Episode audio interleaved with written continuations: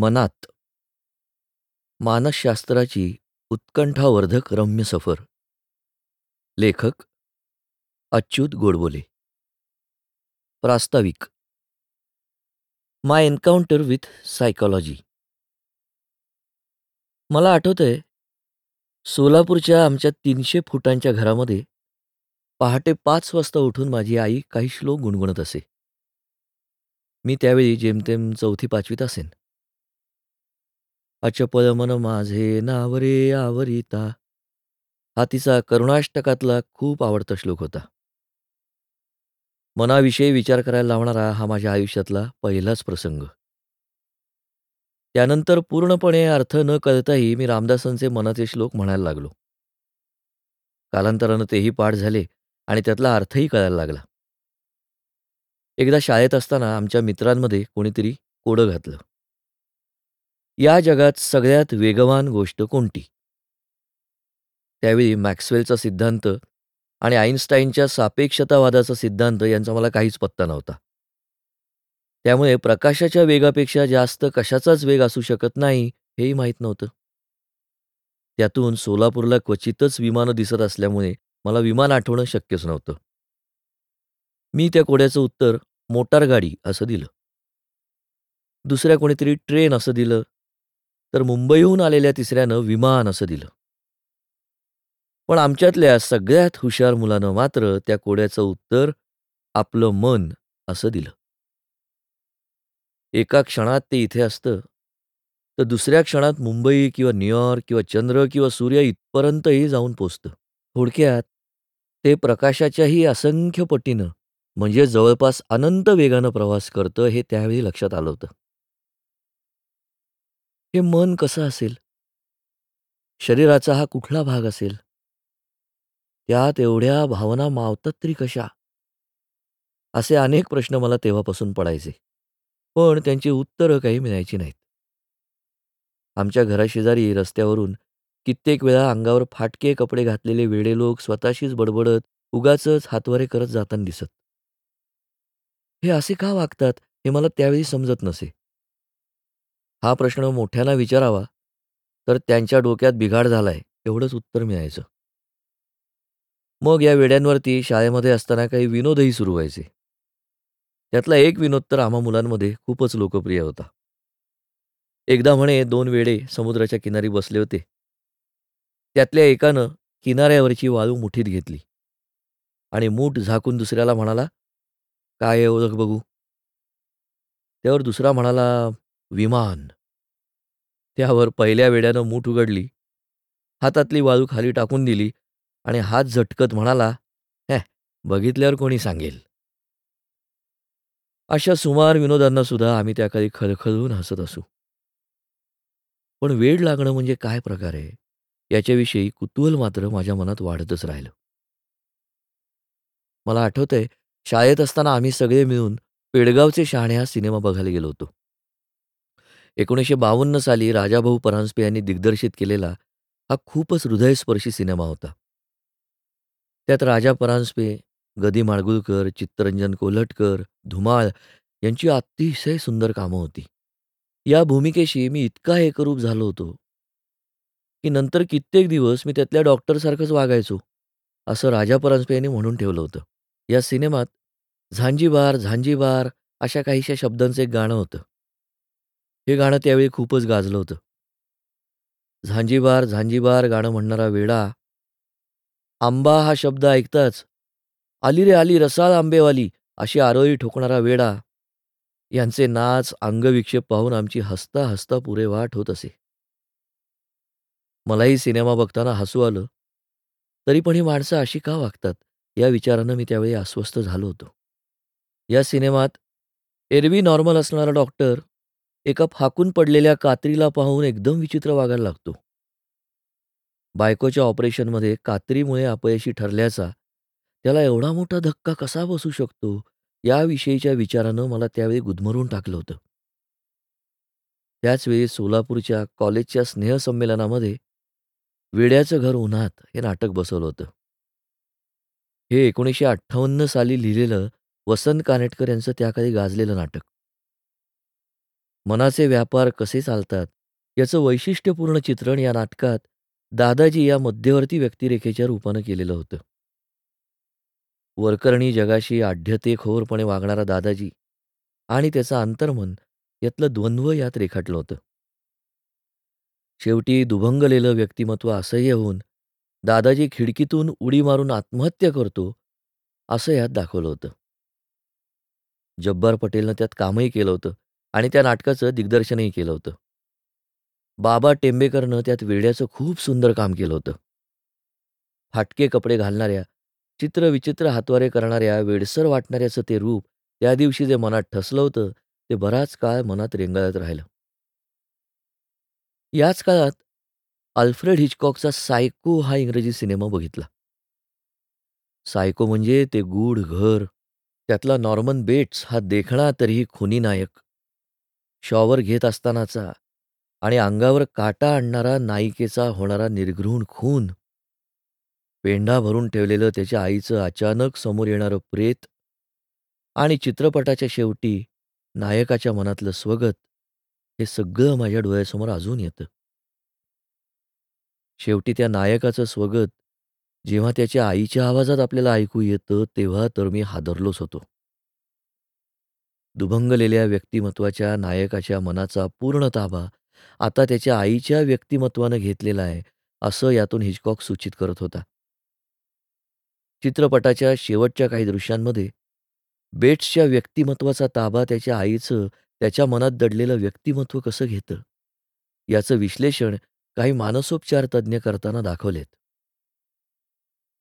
अमेरिकेत विस्कॉन्सिनमध्ये add gene नावाचा माणसांना खाणारा कॅनिबलिस्टिक एक भयानक खुनी होऊन गेला.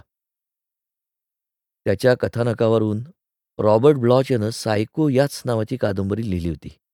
आपल्या चित्रपटातलं रहस्य कायम राहावं म्हणून हिचकॉकनं त्या कादंबरीचे सगळे हक्क विकत घेऊन ती छापून विकणं बंद केलं होतं. एवढंच नव्हे तर चित्रपट बाहेर येण्याअगोदर ते पुस्तक कोणी वाचू नये म्हणून त्यानं बाजारातल्या सगळ्या प्रतीही स्वतःच विकत घेऊन ठेवल्या होत्या. सायकोच्या निर्मितीविषयी त्यावेळी बरंच काही छापूनी आणि ते सगळं अद्भुतच होतं. म्हणे 1959 सालच्या शेवटी अल्फ्रेड हिचकॉक एका चित्रपटाची गुप्तपणे निर्मिती करत होता. यापूर्वीचे हिचकॉकचे दोन चित्रपट पडले असल्यामुळे पॅरामाउंट पिक्चर्समधले अधिकारी हिचकॉकचा नवा चित्रपट प्रथम काढायला तयारच होईनात. शेवटी हिचकॉकनं स्वतःच त्यात पैसे टाकून फक्त 80 दिवसात प्रचंड कमी खर्चात सायकोचं चित्रीकरण पूर्ण केलं. जेव्हा तो चित्रपट तयार झाला, तेव्हा हिचकॉकनं समालोचकांना चित्रपटाची परीक्षणं लिहिताना त्याच्या शेवटाबद्दल क्लायमॅक्स लिहू नये म्हणून विनंती केली होती. शिवाय हा चित्रपट प्रेक्षकांनी संपूर्णपणे सुरुवातीपासून बघावा असं हिचकॉकला वाटत असल्यामुळे हा चित्रपट एकदा सुरू झाला, की नंतर कोणाला आत येऊ देऊ नये असंही हिचकॉकनं चित्रपटगृहांना सुचवलं होतं. मुळात अल्फ्रेड हिचकॉक हा धक्का तंत्रावर आधारित सिनेमे काढणारा दिग्दर्शक होता. सायकोमध्येही एका व्यक्तीत दोन दुभंगलेली व्यक्तिमत्व सामावलेली असणं असा धक्का होता. सायको प्रचंडच हिट झाला. आमच्या मित्रांमध्ये सायकोविषयी नेहमीच चर्चा चालायची. कसं असेल हे दुभंगलेलं व्यक्तिमत्व असे विचार मनात येऊन काहूर उठे. कॉलेजमध्ये असताना पाठ्यपुस्तकातल्या अभ्यासक्रमापेक्षा साहित्य, संगीत अशा इतरच गोष्टींकडे माझं लक्ष असायचं. अर्थातच ते आमच्या घरच्या पोषक आणि मोकळ्या वातावरणामुळे शक्य झालं होतं. त्यावेळेला डी. एच. लॉरेन्सची सन्स अँड लव्हर्स ही कादंबरी माझ्या हातात पडली. ती अभ्यासक्रमात नसूनही किंबहुना नसल्यामुळेच मी संपूर्णपणे वाचून काढली. विसाव्या शतकातला लॉरेन्स हा एक प्रतिभावान साहित्यिक होऊन गेला. नॉटिंगहॅममधल्या ईस्टवूड या कोळशाच्या खाणीसाठी प्रसिद्ध असलेल्या गावात लॉरेन्स 1885 साली जन्मला होता. त्याचे दारुडे वडील आर्थर हे कोळशाच्या खाणीत काम करत, तर त्याची आई लिडिया खूप हुशार आणि महत्त्वाकांक्षी होती. नवऱ्याला कंटाळलेल्या लिडियानं मुलांना मात्र खूप वेगळ्या तऱ्हेने वाढवलं. शिक्षणात अयशस्वी ठरलेला लॉरेन्स 16व्या वर्षी एका कारखान्यात कारकून म्हणून काम करायला लागला. तेवढ्यात त्याच्या अर्नेस्ट नावाच्या भावाचा मृत्यू झाला. स्वतः लॉरेन्स न्यूमोनियामुळे मरता मरता वाचला. यानंतर मात्र लॉरेन्सच्या आईनं अतिशय काळजी घेतली आणि त्याला वाजवीपेक्षा जास्त प्रेम दिलं. पुढे त्याच्या आईला एकोणीसशे दहा साली कॅन्सर झाला. त्यामुळे ती खंगून मरणासन्न अवस्थेत पोचली होती. या काळात लॉरेन्सनं स्वतःच्या आईबरोबरच्या नातेसंबंधांमुळे त्याच्या इतर भावनिक, मानसिक आणि लैंगिक संबंधांवर कसे परिणाम होत होते, यावर पॉल मॉरेल नावाची आत्मचरित्रात्मक कथा लिहिली. याचीच पुढे सन्स अँड लव्हर्स म्हणून कादंबरी झाली. ही कादंबरी पुढचं एक शतक गाजणार होती. पॉल हा त्यातला नायक आणि त्याची आई यांच्यातल्या संबंधांवर ही कादंबरी आधारलेली होती. आईला पॉलविषयी असणारी मालकी हक्काची भावना, पॉझेसिव्ह फिलिंग, पॉलला कुठल्याही तरुण मुलीबरोबर निरोगी, सुदृढ आणि प्रेमाचे संबंध प्रस्थापितच करू देत नाही. मिरियाम, क्लारा अशा अनेक मुली पॉलच्या आयुष्यात येतात, पण पॉल या सगळ्या नात्यांमध्ये अयशस्वी होतो. या कादंबरीतलं वॉल्टर मॉरेल हे पात्र लॉरेन्सच्या वडिलांवरून तर गर्ट्रूड मॉरेलचं पात्र त्याच्या आईवरून घेतलं होतं. लॉरेन्सच्या शेजारीच जेसी चेंबर्स ही मुलगी राहत असे. लॉरेन्सचे तिच्याशी घनिष्ठ, उत्कट संबंध होते. तिच्यावरूनच मिरियाम या पात्रानं आकार घेतला होता. लॉरेन्सच्या आईला त्यांची मैत्री मुळीच आवडत नसे. सन्स अँड लव्हर्स या कादंबरीचा ड्राफ्ट लॉरेन्सनं जेसीला दाखवला होता. पण त्यात त्यानं रंगवलेलं तिचं मिरियाम रूपी चित्र तिला फारसं आवडलं नव्हतं. लॉरेन्सनं पुढे फ्रीडा नावाच्या मुलीशी लग्न केलं. फ्रीडावरूनच त्याला क्लाराचं पात्र सुचलं होतं. या कादंबरीमध्ये फ्रॉईडनं मांडलेला इडिपस कॉम्प्लेक्स उघड उघड डोकावत होता, असं काही काळानंतर मी या कादंबरीबद्दल वाचल्यावर माझ्या लक्षात आलं होतं. एकूणच डी. एच. लॉरेन्सवर फ्रॉईडचा प्रभाव होता हे नंतर कळालं.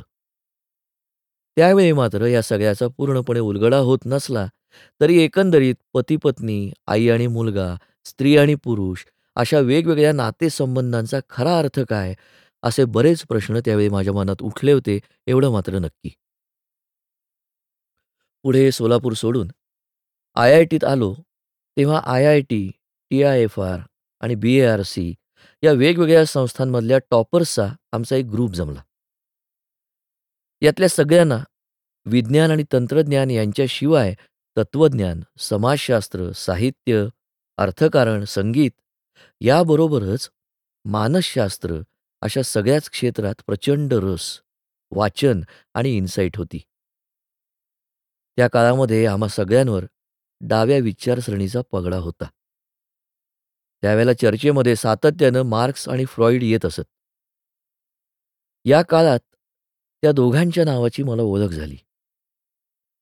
या अगोदर Freud, Jung, Adler, Erich Fromm अशी नावही मी ऐकली नव्हती. पण आता ती रोजच्या चर्चेत यायला लागली. त्यांची आणि त्यांच्यावरची पुस्तकं वाचून मग आम्ही त्यावर चर्चा करत असू. आपल्या सर्व कृतींच्या, विचारांच्या आणि भावनांच्या मागे आपण कुठल्या वर्गातून आलेलो असतो, उत्पादन व्यवस्थेमधलं आपलं स्थान काय, अशा गोष्टींचा सगळ्यात जास्त प्रभाव असतो, असं मार्क्स म्हणे. तर आपल्या कृतींच्या आणि भावनांच्या मागे मुख्यत्वे करून लैंगिक प्रेरणा असतात, असं फ्रॉईड म्हणे, हे मी वाचलं होतं. मग यातलं कोण बरोबर होतं? याच्यावर मग आमच्या दिवस-रात्र चर्चा चालत असत.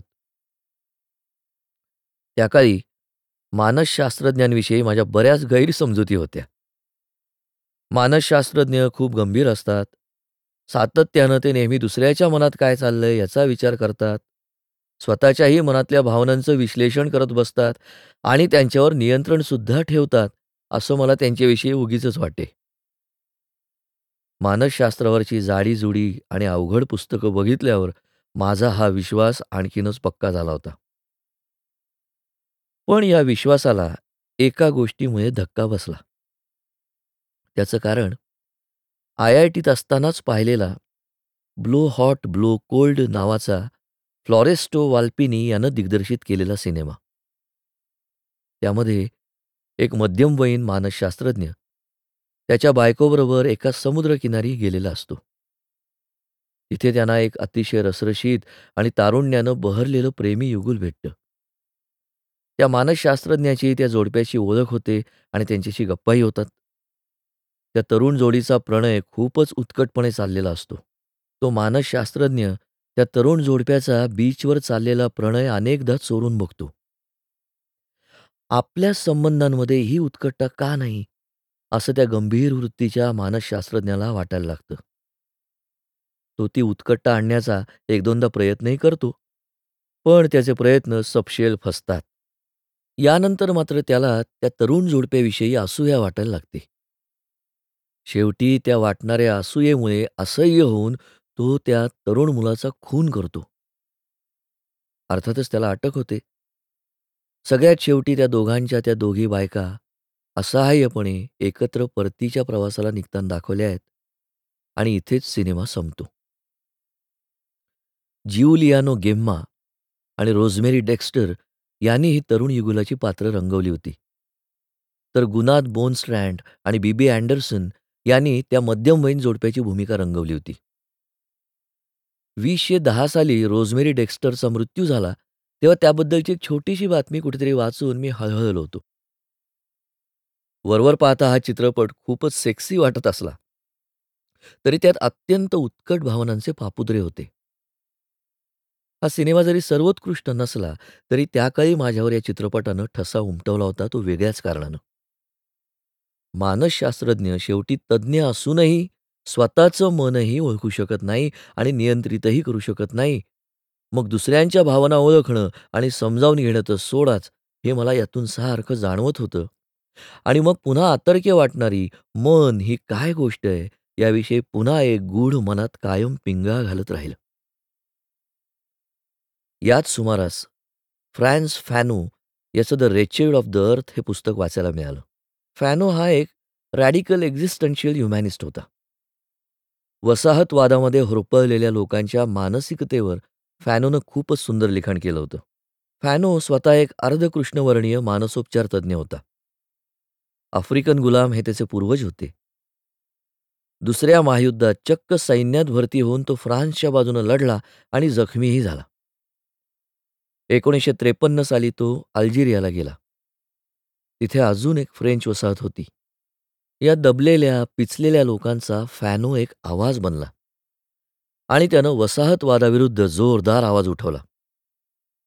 त्याच्या जहाल एकोणीसशे सत्तावन्न साली त्याला हद्दपार करण्यात आलं. पुढे त्याला ल्युकेमिया झाल्याचं लक्षात आलं. आता आपण फार काळ जगणार नाही हे माहीत असूनही त्यानं पलंगावर झोपल्या झोपल्या एक पुस्तक डिक्टेट केलं. त्याचंच नाव होतं the wretched of the earth. याला सार्त्रनं प्रस्तावना लिहिली होती. ते दोघं रोममध्ये भेटलेही होते. 1961 साली अवघा 36 वर्षांचा असताना फॅनोचा मृत्यू झाला. पण त्या अगोदर त्यानं लिहिलेल्या the wretched of the earth या पुस्तकानं पुढची 40 वर्ष वसाहतवादाविरुद्धच्या स्वातंत्र्य लढ्याला स्फूर्ती आणि प्रेरणा दिली होती.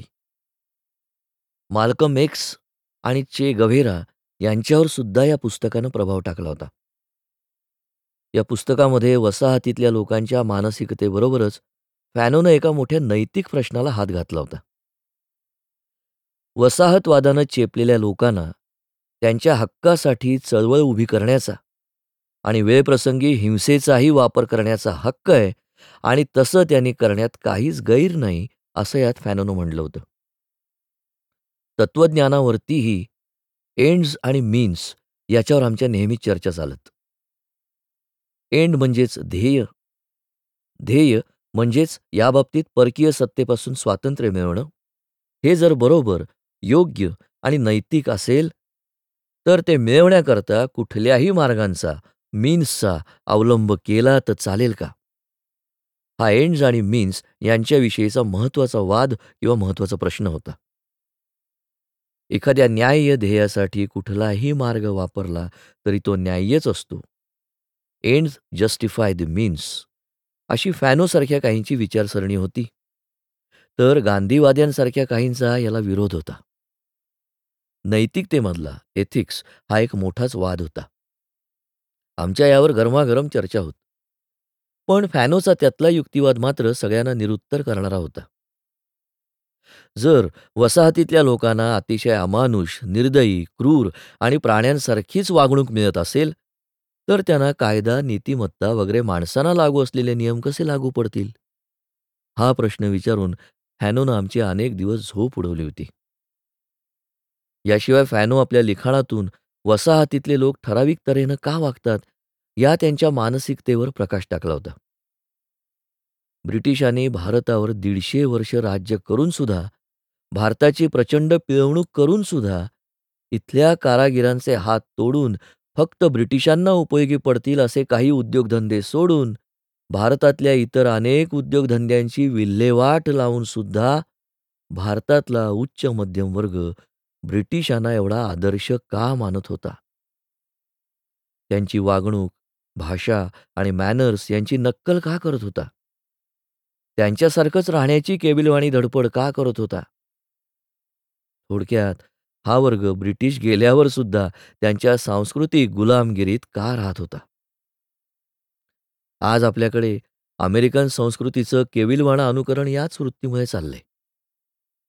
या सगळ्या वागणुकीचं आणि मानसिकतेचं फॅनोनं अतिशय सुंदर स्पष्टीकरण त्याच्या लिखाणामधून केलं होतं. त्याचं ब्लॅक स्किन व्हाईट मास्क्स हेही पुस्तक गाजलं होतं.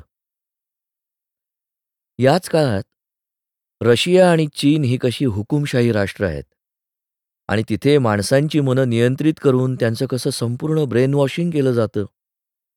पावलॉवच्या बिहेवियरिस्ट पद्धती वापरून त्यांना कसं कंडिशन केलं जातं, याविषयी बरंच वाचायला मिळालं. आम्ही जरी डाव्या विचारसरणीकडे झुकणारे असलो, तरी रशिया आणि चीनमधल्या पक्षाची एकाधिकारशाही आम्हाला मान्य नव्हतीच. याचं कारण आम्ही व्यक्तिस्वातंत्र्याचे कट्टर पुरस्कर्ते होतो. यावेळेला दोन मानसोपचार तज्ज्ञांनी लिहिलेली दोन पुस्तकं मी आधाशासारखी वाचून काढली. एक म्हणजे जे. ए. सी. ब्राऊनचं टेक्निक्स ऑफ पर्झर्वेशन आणि दुसरं म्हणजे आर. जे. लिफ्टन याचं thought reform and the psychology of totalism. लिफ्टननं त्यावेळी चीनमध्ये चाललेल्या ब्रेन वॉशिंगच्या विरुद्ध सविस्तरपणे लिहिलं होतं. अनेक अमेरिकन तथाकथित विद्वान याच चालीवर कम्युनिस्ट राजवटींमधल्या ब्रेन वॉशिंगच्यावर बोंबाबोंब करत असत. पण या एकाधिकारशाही विरुद्ध मला सगळ्यात जर दोन पुस्तकं भावली असतील, तर ती होती जॉर्ज ऑर्वेलचं नाईन्टीन एटी फोर आणि आल्डस हॅक्सलेचं ब्रेव्ह न्यू वर्ल्ड. ही दोन्ही पुस्तकं प्रचंडच गाजली. नाईन्टीन एटी फोर हे ऑर्वेलनं एकोणीसशे एकोणपन्नास साली, तर ब्रेव्ह न्यू वर्ल्ड हे हॅक्सलेनं एकोणीसशे एकतीस-बत्तीस साली लिहिलं होतं. या दोन्ही पुस्तकात एकाधिकारशाही ही माणसांना किती यंत्रमय आणि निर्जीव करून टाकते, याचं अंगावर काटा आणणारं वर्णन होतं. सगळ्या जनतेवरती राज्यसत्तेचं संपूर्ण नियंत्रण आहे आणि सगळ्यांनी विचारसुद्धा कसा करावा, हेही राज्यकर्तेच ठरवतायत, अशा तऱ्हेचं एक चित्र त्यात उभं राहत होतं. ही पुस्तकं बाहेर आल्याबरोबर अनेक बुद्धिवाद्यांमध्ये या पुस्तकांविषयी चर्चा सुरू झाली आणि ती अनेक दशकं अगदी आस्तागायत चालूच राहिली.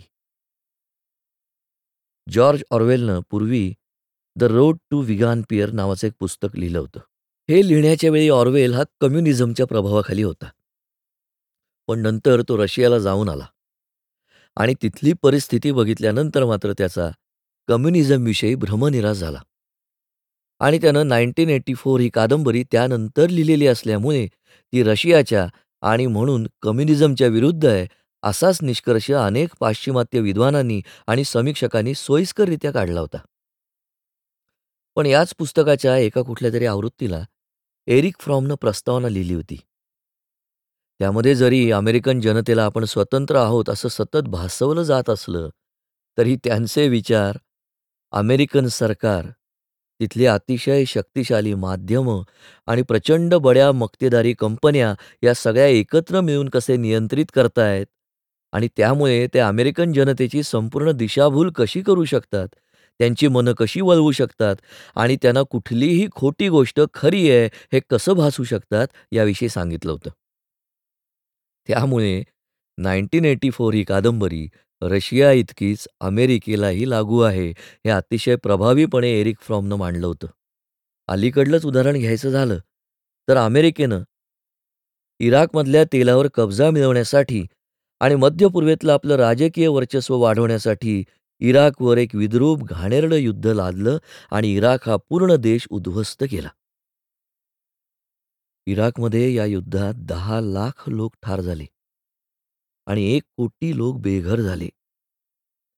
अत्यंत घृणास्पद भाग हा की हे युद्ध संपूर्ण खोटीच कारणं देऊन अमेरिकेनं इराकवर लादलं होतं आणि एवढं असूनही अमेरिकेतल्या निवडणुकीत पुन्हा बुश निवडून आला होता.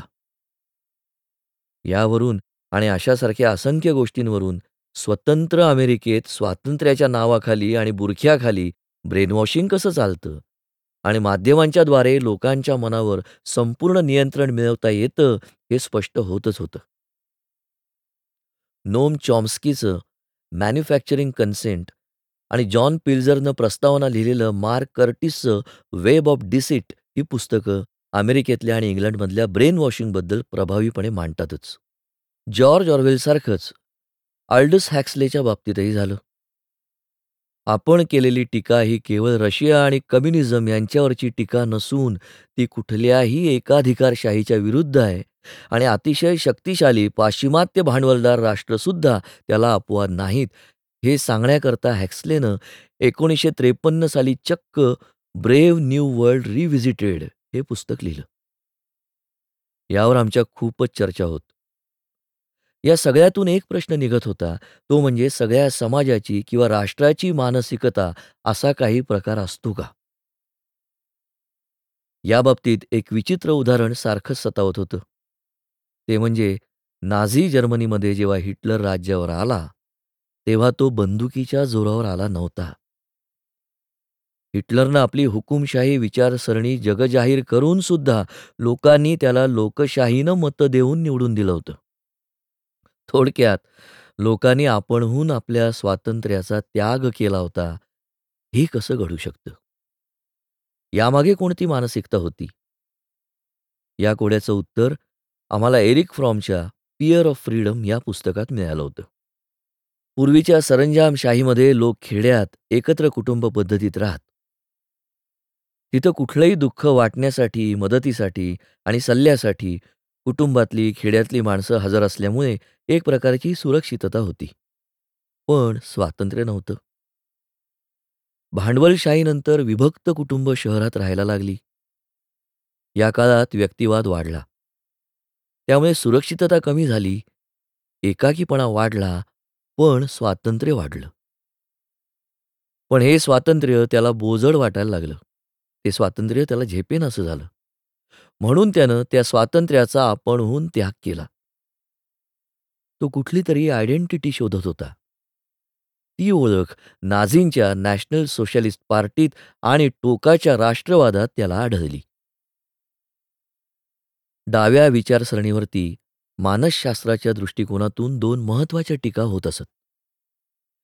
एक म्हणजे माणसं ही मुळातच स्वार्थी असतात आणि त्यांच्यातली स्पर्धा हीच आपल्या प्रगतीला कारणीभूत ठरते. त्यामुळे ज्या सहकारावर समाजवाद अवलंबून आहे तो अनैसर्गिक आहे आणि शिवाय अकार्यक्षम सुद्धा आहे. दुसरी टीका म्हणजे माणूस हा नेहमी पैशाकरताच काम करतो. समाजवादामध्ये हेच पैशांचं इन्सेंटिव्ह नष्ट केलं तर तो काम का करेल?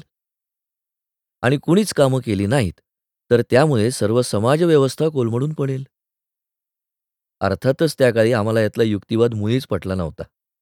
आणि आत्ताही काही मुद्दे सोडले तर अजूनही पटत नाही. त्या काळी मात्र या विषयांवर आमची खडाजंगी व्हायची. आणि चांगला भाग हा की त्यानिमित्त मानसशास्त्रावरचं खूप वाचन आणि विचार त्या काळी झाले. पहिला प्रश्न होता माणूस मुळातच स्वार्थी असतो का?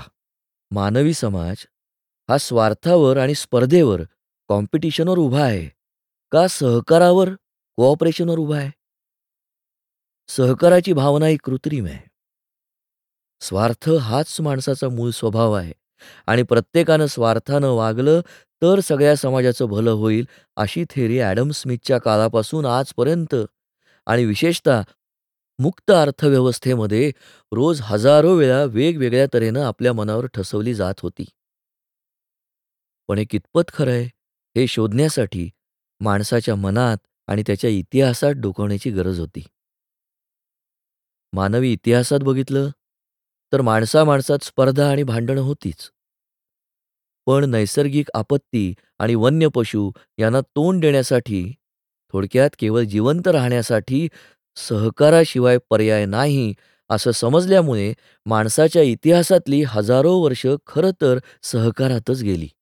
आजसुद्धा स्वार्थाचं आणि स्पर्धेचं तोंड फाटेपर्यंत गुणगान करताना आपल्या हाताखालच्या कर्मचाऱ्यांना मात्र टीमवर्क म्हणजे एका अर्थानं सहकार हे शिकवण्याकरता हजारो मॅनेजमेंटचे महागडे सेमिनार्स घेतले जातात. मग सहकारावरच उभा असलेला समाज निर्माण होणं का शक्य नाही? असे प्रश्न डोक्यात यायला लागले. दुसरा प्रश्न होता, माणूस काम का करतो? त्याच्यामागच्या प्रेरणा कुठल्या? आज आपल्याला सांगितलं जातं तसं तो फक्त पैशाकरता काम करतो का? कोट्यवधी माणसं आपल्या मुलांना जन्म देतात आणि वाढवतात ते पैशाकरता का? सीमारेषेवरचे हजारो लाखो सैनिक जेव्हा लढता लढता प्राण गमावतात ते पैशांसाठी का? किंवा जीव तळहातावर घेऊन जगाची सफर करणारी, नवनवे प्रदेश शोधणारी साहसी माणसं किंवा अंतराळवीर किंवा निसर्गाचं आणि माणसाचं गूढ उकलण्यासाठी अहोरात्र संशोधन करणारे वैज्ञानिक हे काय फक्त पैशाकरता काम करत असतात का?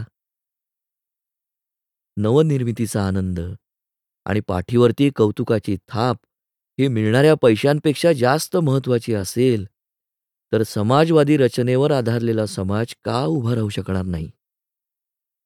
अशा समाजात कार्यक्षमतेप्रमाणे प्रत्येकाला वेगवेगळा मोबदला मिळेल. तो एकसारखा नसेल, पण गरीब आणि श्रीमंत यांच्यातली दरी एवढी प्रचंड नसेल आणि फक्त पैशांसाठी रानटी पशूंप्रमाणे धावणारा समाजही नसेल, असा त्यामागे युक्तिवाद होता. हा जरी स्वप्नवत वाटत असला, तरी तो अशक्य वाटत नव्हता. तो अशक्य आहे असं सगळ्यांना भासवलं मात्र जात होतं. यावर खूप खडाजंगी उठे. एवढंच काय, पण आनंद म्हणजे काय? सुख म्हणजे काय? दुःख म्हणजे काय? या भावना प्राण्यात असतात का? माणसात त्या कशा निर्माण झाल्या? तसंच मनाच्या या सगळ्या व्यापारात आपल्या भावनांमध्ये, बुद्धीमध्ये आणि मनोविकारांमध्ये अनुवंशिकतेचा म्हणजे नेचरचा प्रभाव किती असतो आणि बाह्य परिस्थिती आणि संगोपन म्हणजे नर्चर यांचा प्रभाव किती असतो? याविषयीचे विचार मनात घोळायला सुरुवात झाली. नाझी जर्मनीतले सगळे सैनिक परेड करतानाची किंवा हिटलरच्या मोठ्या सभांमध्ये हजारो, लाखो लोक त्याचा जयजयकार करतानाची दृश्य पाहून मला गर्दीच्या मानसशास्त्राविषयी खूपच कुतूहल निर्माण झालं. तसंच जेव्हा नाझी सैनिकांनी अर्धपोटी उघड्या-नागड्या जीव लोकांवर अमानुष अत्याचार केले, तेव्हा त्यांनी ते कसे केले असतील?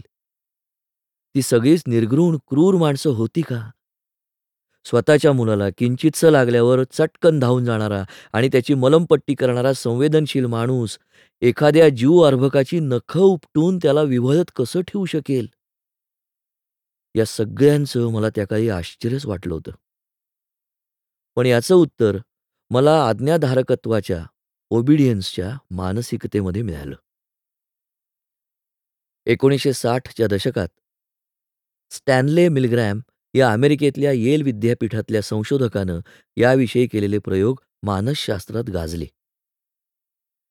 एरवी व्यवस्थितपणे वागणारी नॉर्मल माणसंही केवळ वरिष्ठांच्या आज्ञा पाळण्यासाठी अत्यंत क्रूरही होऊ शकतात, हे त्यानं दाखवून दिलं होतं. व्हिएटनाम युद्धामध्ये अमेरिकेच्या लेफ्टनंट केली यानं निःशस्त्र नागरिकांवर गोळीबार करून त्यांना ठार मारण्याचे आदेश दिले आणि त्या सैनिकांनी ते पाळले. दुसऱ्या महायुद्धात हजारोंचे प्राण घेणारा ॲडॉल्फ इचमन हाही आपल्या कृतीचं समर्थन करताना आपल्याला मिळालेल्या आदेशाचं आपण फक्त पालन करत होतो, असं म्हणाला होता. या सगळ्या गोष्टींच्या मागची मानसिकता आता हळूहळू उलगडत चालली होती. याचवेळी आणखी एका प्रश्नावर आमच्या खूप चर्चा चालायच्या.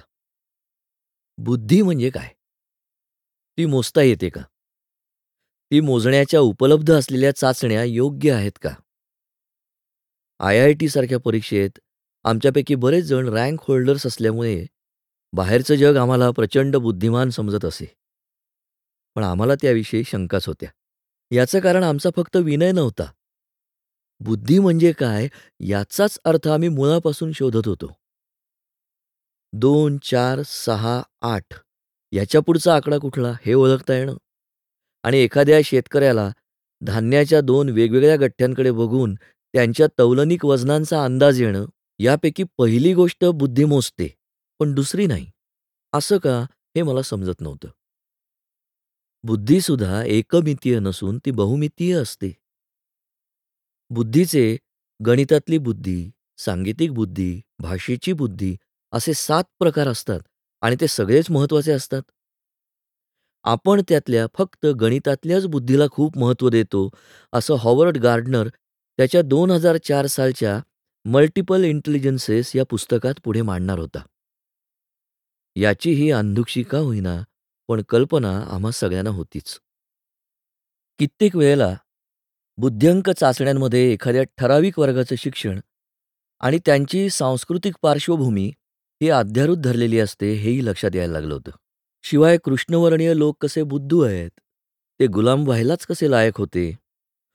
युरोपियन लोक कृष्णवर्णीय आणि आशियाई लोकांपेक्षा जास्त हुशार असल्यामुळेच ते जगावर स्वतःचं साम्राज्य कसे निर्माण करू शकले, अशा थेरीज सिद्ध करण्यासाठी याच बुद्ध्यंक चाचण्या कशा वापरल्या गेल्या. कमी बुद्ध्यंक असलेल्यांना अमेरिकेत आणि युरोपमध्ये अनेक दशकं सक्तीची नसबंदी कशी करावी लागली होती, हे जेव्हा समजलं, तेव्हा तर या चाचण्यांविषयीची साशंकता खूपच वाढली होती. मेंदूची वाढ जन्मापासून पहिली काहीच वर्ष होत असल्यामुळे भारतातल्या 50-60% लोकांना जर पुरेसं खायलाच मिळत नसेल, तर त्यांच्या मेंदूची वाढच बरोबर होणार नाही. शिवाय आर्थिक परिस्थितीमुळे त्यांना शिक्षणही घेता येणार नाही आणि सांस्कृतिक कारणांमुळे मागासलेपणाही तसाच राहील आणि त्यामुळे ते पुढे श्रीमंत किंवा उच्च मध्यमवर्गीय मुलांबरोबर स्पर्धाच करू शकणार नाहीत. थोडक्यात काही अपवाद सोडता हे दुष्टचक्रच मोडता येणार नाही, असं लक्षात आलं होतं. या बुद्ध्यांक चाचण्या ज्यांनी निर्माण केल्या, ती गॅल्टन, गोडार्ड आणि टर्मन ही सगळी मंडळी तर उघड-उघड वंशवादीच होती. चेक युअर आयक्यू आणि नो युअर आयक्यू ही आणि इतर अनेक पुस्तकं लिहिणारा मानसशास्त्रज्ञ आयसेंक आणि अमेरिकेतला जेन्सन यांनी सुद्धा वंशवादीच भूमिका घेतली होती. पण हार्वर्डचा स्टीफन जे गुल्ड आणि प्रिस्टन विद्यापीठातला लिओन कामिन यांनी त्यांना चोख उत्तर दिलं होतं. आयसेंक आणि कामिन यांच्यात जाहीर वाद झाला होता आणि तो खूप गाजलाही होता. आमचं यावर वाचन आणि चर्चा सतत चालू असत. आय-आय-टीमधून इंजिनिअरिंग केल्यावर मी आदिवासी चळवळीत झोकून द्यायचं ठरवलं आणि शहाद्याला भिल्ल आदिवासींमध्ये गेलो. तिथल्या आदिवासींवरच्या अत्याचारांचे, त्यांच्या अज्ञानाचे, त्यांच्या गरिबीचे आणि तरीही त्यांच्यातल्या माणुसकीचे अनुभव विलक्षणच होते. त्यांच्यातल्या प्रथा, विवाह पद्धती, लैंगिकता, त्यांच्या मालमत्तेकडे किंवा एकूणच कुटुंबाकडे, समाज यांच्याकडे बघण्याचा इतरांपेक्षा वेगळा दृष्टिकोन, या गोष्टीतून त्यांची मानसिकता जवळून बघायला मिळाली आणि कुठलाही माणूस कुठल्याही सामाजिक, धार्मिक परिस्थितीतून आलेला असला, तरीही तो तसाच असतो, तसंच वागतो, यावरचा विश्वास उडत चालला होता. तिथे एका जंगल जमिनीच्या शांततामय सत्याग्रहात भाग घेतल्यामुळे आम्हा कार्यकर्त्यांना पकडून नेण्यात आलं आणि आमच्यावर खटला होऊन आम्हाला दहा दिवसांच्या तुरुंगवासाची शिक्षा झाली. त्या तुरुंगातले अनुभव भयानकच होते. अगदी त्यांच्यावर कादंबरी लिहिण्यासारखी. मला स्वतःला गुन्हेगारी विश्वाबद्दल पूर्वीपासूनच विलक्षण गूढ वाटे. त्यामुळे पूर्वी कॉलिन विल्सनची पुस्तकं मी वाचली होती. विल्सनची भाषा खूपच छान होती. त्याला गुन्हेगारी, सेक्स आणि ऑकल्ट या तीनही गोष्टींमध्ये प्रचंड रस होता. विशेषतः मानवी मनाच्या विकृतीबद्दल. त्याचं पहिलं पुस्तक आय-आय-टीमध्ये असताना मी वाचलं होतं. ते म्हणजे sex and the intelligent teenager. ते वाचून प्रथम मी तर उडालोच होतो. सेक्सविषयीच्या भावना, त्याविषयीचं मानसशास्त्र आणि विशेषतः त्याबाबतीतल्या विकृती यांच्याविषयी त्यानं खूपच खुसखुशीत भाषेत आणि मुख्य म्हणजे माझ्या दृष्टीनं प्रथमच इतक्या उघड-उघड लिहिलं होतं. इथेच मला प्रथम डी साड भेटला होता. दुसऱ्यांवर अत्याचार केल्यामुळे त्याला स्वतःला लैंगिक सुख मिळे. म्हणूनच अशा लोकांना डी साड या नावावरून साडिस्ट असं म्हणतात हे नंतर कळलं. तसंच इतरांनी आपल्यावर अत्याचार केले, मारहाण, जखमा, चटके देणं, तर ज्यांना त्यातून लैंगिक सुख मिळत, असे मॅसोखिस्ट लोकही त्याच्या पुस्तकात मला भेटले. शिवाय बलात्कार करून खून करणारे किंवा त्यापेक्षाही भयानक म्हणजे खून करून नंतर बलात्कार करणारे नराधमही याच पुस्तकात दिसले. या पुस्तकात जॅक दी रिपरसारख्या अनेक खून करणाऱ्या लोकांच्या गोष्टी वाचून अंगावर काटा आला होता. कशी असेल अशा माणसांची मानसिकता? या प्रश्नानं मी कित्येक रात्री वेचनीत काढल्या होत्या. कॉलिन विल्सनची नंतर बरीच पुस्तकं वाचली. त्याचं outsider, a criminal history of mankind, encyclopedia of murder, the strength to dream, the origin of the sexual impulse वगैरे पुस्तकं भराभर वाचली होती. सगळीकडे तीच थीम. सेक्स, गुन्हेगारी आणि गूढता या सगळ्यांचं विलक्षण मिश्रण. कॉलिन विल्सनमध्ये खूपदा नेम ड्रॉपिंग वाटायचं. कित्येकदा त्याचं विश्लेषण वरवरचं वाटायचं. कित्येकदा वेगवेगळ्या पुस्तकात तेच ते लिहिलेलं असायचं. उगाचच साध्या गोष्टींना इंटलेक्च्युअलिझमचा मुलामा दिल्यासारखं वाटते पण त्यावेळी एकूण सगळं रंजक वाटलं होतं. आणि गुन्हेगारी जगताच्या मानसिकतेबद्दल विचार नक्कीच सुरू झाले होते यात शंकाच नाही. आणि त्यामुळेच मला या गुन्हेगारी जगाविषयीचं जास्त कुतूहल वाटायला लागलं. गंमत म्हणजे ते अजूनही आहे. तेंडुलकरांमध्येही तेच कुतूहल दिसतं. चळवळीच्या काळापासून माझं तेंडुलकरांकडे येणं-जाणं होतंच. बरेचदा आम्ही त्याविषयी गप्पा मारत असू. त्यांना तर माणूस हा मुळातच हिंस्त्र प्राणी आहे असं वाटायचं. शांतता कोर्ट चालू आहे मध्ये लीला बेणारे नावाची युवती पुरुषप्रधान अधिकारशाहीला आव्हान देते. घाशीराम कोतवालमध्ये किंवा सखाराम बाइंडरमध्ये हिंसा येतेच आणि तेंडुलकरांची हिंसा फक्त शारीरिक नसे तर मानसिकही असे. त्यांच्या गिधाडेसारख्या नाटकात भरपूर हिंसा होती. गिधाडेमध्ये माणसा-माणसामधला श्वापदासारखा हिंस्त्रपणा रंगवला होता. घरातल्या पुरुषानं स्त्रीवर लादलेली हिंसा यात रंगवली होती. मध्यंतरी तेंडुलकरांची टीव्हीवर राजू परुळेकरनं घेतलेली मुलाखत बघितली. त्याच्या एका प्रश्नाला उत्तर देताना ते म्हणाले, त्यावेळी गिधाडे पाहिल्यानंतर लोकांना माणसातला हिंस्त्रपणा बघून धक्का बसायचा. माणसं इतकी श्वापदांप्रमाणे वागू शकतात हे त्यांना त्या काळी अविश्वसनीय आणि असह्य वाटत होतं. पण अलीकडेच पुन्हा एकदा गिधाडेचा प्रयोग झाला तेव्हा ते बघताना कोणालाच काही वाटलं नाही. आणि तेंडुलकरांना ही चिंतेची बाब वाटे. माणसं आता खरंच एवढी क्रूर आणि गिधाडांसारखी झाली आहेत का, की आता या नाटकात काहीच धक्कादायक, आजकाल आश्चर्यही वाटेनासं झालंय? असा त्यांना प्रश्न पडे. मी तुरुंगात असताना तिथल्या काही बेरड, निगरगट्ट आणि क्रूर गुन्हेगारांना बघितल्यावर आणि त्यांच्याशी बोलल्यावर तेंडुलकरांचं म्हणणं मला कित्येकदा पटायला लागायचं. पण त्याचबरोबर ही माणसांमधली गुन्हेगारी आणि क्रौर्य हे उपजतच नसून ते बाहेरच्या परिस्थितीमुळे, घरातल्या कलहामुळे, वाईट संगतीमुळे, प्रसारमाध्यमातून आपल्यावर लैंगिकता आणि हिंसाचाराचा होणारा भडीमार आणि एकूणच समाजातली गरिबी, बेकारी आणि उद्ध्वस्तता या सगळ्यांमुळे निर्माण झाली आहे किंवा निदान वाढली आहे, असं मात्र मला वाटायचं. खरं तर गुन्हेगारी आणि सर्जनशीलता यांचा खूपच जवळचा संबंध आहे, असं मला नेहमीच वाटत आलंय. कारण गुन्हेगाराला यशस्वीपणे गुन्हा करायचा असेल तर खूपच डोकं लागतं आणि सर्जनशीलताही लागते. लहानपणी जर आई-वडिलांनी चांगल्या गोष्टींसाठी पाठीवर कौतुकाची थाप मारली असेल, चांगलं वळण लावलं असेल, तर ती मुलं आयुष्यात खूप काहीतरी करू शकतात. त्यांच्यात एक वेगळाच आत्मविश्वास निर्माण होतो. पण त्याऐवजी जर घरी सतत भांडणं, मारामाऱ्या, शिवीगाळ चालू असेल आणि मुलांच्या चांगल्या गोष्टींबद्दल कौतुक होत नसेल, तर तीच मुलं पुढे गुन्हेगारही होऊ शकतात. थोडक्यात गुन्हेगार आणि कलाकार यांच्यात एक थिन लाईन असते. या थीन लाईनचं एक ज्वलंत उदाहरण होतं ते म्हणजे जिया जेनेचं. मला जिया जेने आवडायचा. हा एकाच वेळी एक मोठा गुन्हेगार, मोठा लेखक, कलाकार आणि कार्यकर्ता होता. 1910 साली एका वेश्येच्या पोटी जन्मलेल्या जेनेला एका वर्षानंतर एका सुतारानं दत्तक घेतलं. यानंतर जेनेचं शाळेतून पळून येणं, लहान मोठ्या चोऱ्या-माऱ्या करणं हे चालू झालं. त्या सुताराची बायको वारल्यावर एका वयस्कर जोडप्यानं त्याला वाढवलं. आता जेने मेकअप करून रात्र-रात्र घराबाहेरच राहू लागला. चित्रविचित्र धंदे करून पैसा मिळवणं, पैसे उधळणं, पैशांची अफरातफर करणं वगैरे उद्योग वाढल्यानं त्याला एकोणीसशे सव्वीस ते एकोणीसशे एकोणतीसच्या दरम्यान कैदही झाली. त्यानंतर अनेक अपराध, समलिंगी संबंध, चोऱ्या वगैरेंमध्ये पुन्हा तुरुंगवास असंच त्याचं तारुण्य गेलं. या काळातले त्याचे व्हॅगाबॉन्डपणाचे अनुभव त्याने दि थिफ जर्नलमध्ये कालांतरानं लिहिले. पण तत्पूर्वी जेनेनं एक कविता करून ती स्वखर्चानं छापली. इकडे चोऱ्या, दरोडे, तुरुंगवास सुरूच होतं. एकोणीसशे एकोणपन्नास सालापर्यंत जेनेनं पाच कादंबऱ्या, तीन नाटकं आणि अनेक कविताही लिहिल्या होत्या. त्या खूपच गाजल्या.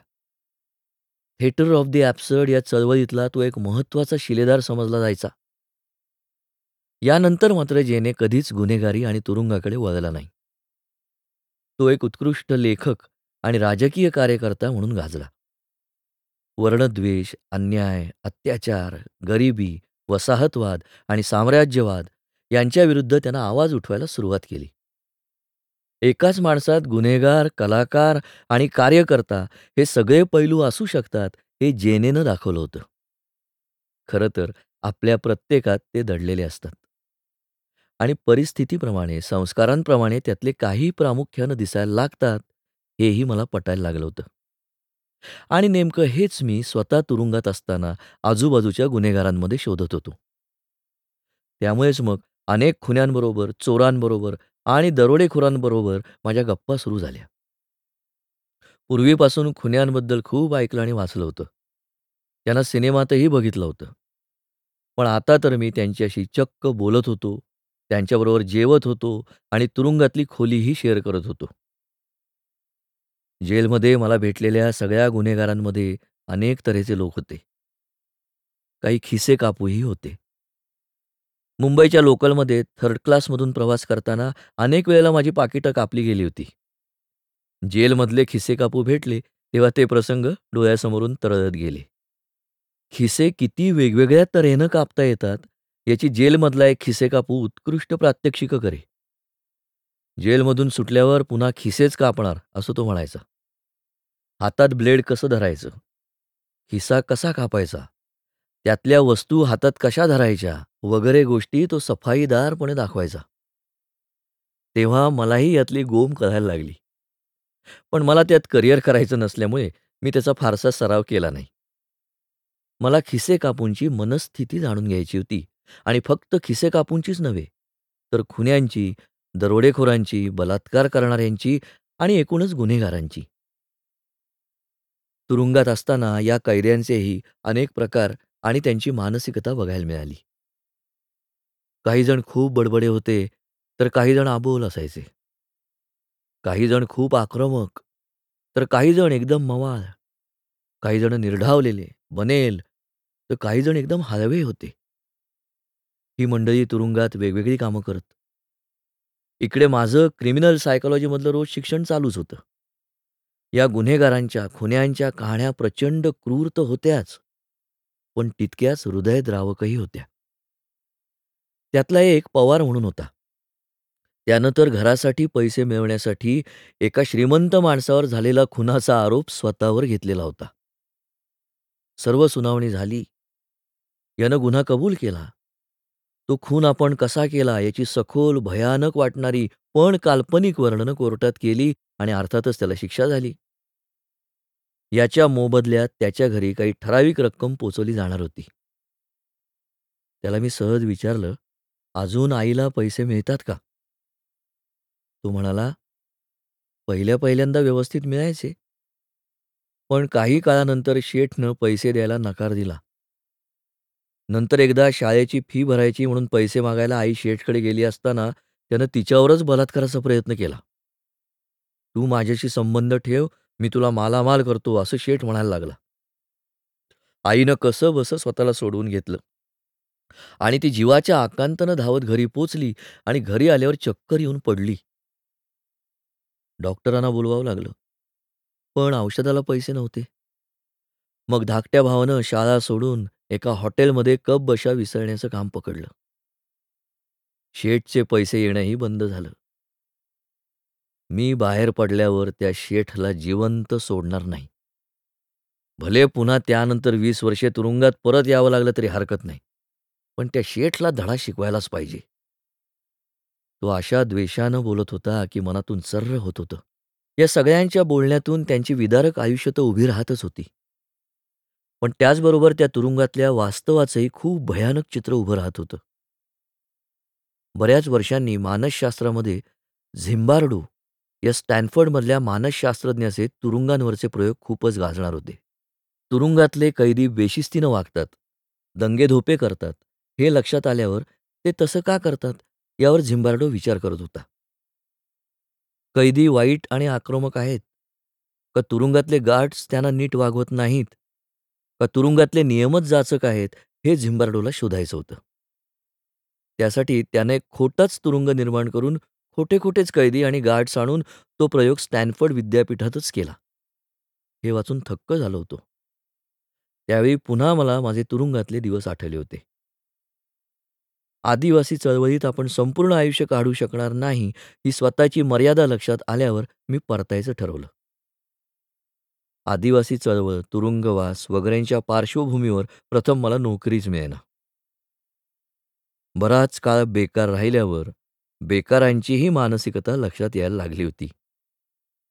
आपण बेकार असल्यामुळे कोणावर तरी बोजा आहोत असं सतत वाटणं, न्यूनगंड वाढणं आणि मग आत्मसन्मान म्हणजे सेल्फ एस्टीम कमी होत जाणं आणि त्यातून अर्थशून्यता, नैराश्य किंवा त्याचं दुसरं टोक म्हणजे आक्रमकता, विद्रोह आणि हिंसा इकडे वाटचाल होणं या सगळ्या गोष्टी माझ्या वाट्याला आल्या नसल्या तरी त्यामागची मानसिकता मला नक्कीच समजायला लागली होती. शेवटी एका लहानशा कारखान्यात रात्रपाळीच्या कामगारांवर देखरेख ठेवण्याची नोकरी काही काळ केली. त्यावेळी त्याच यंत्रासमोर तेच ते काम रोज अनेक तास करताना कामगारांचं यंत्रवत होणं मी स्वतः बघत होतो.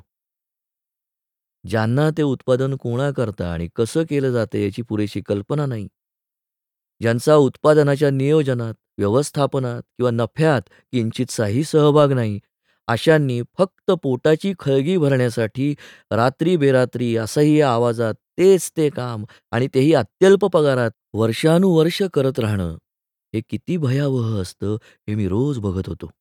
आतापर्यंत कार्ल मार्क्सच्या एलिनेशनच्या थेरीविषयी मी फक्त वाचलं होतं. आता ते मी प्रत्यक्षपणे बघत होतो.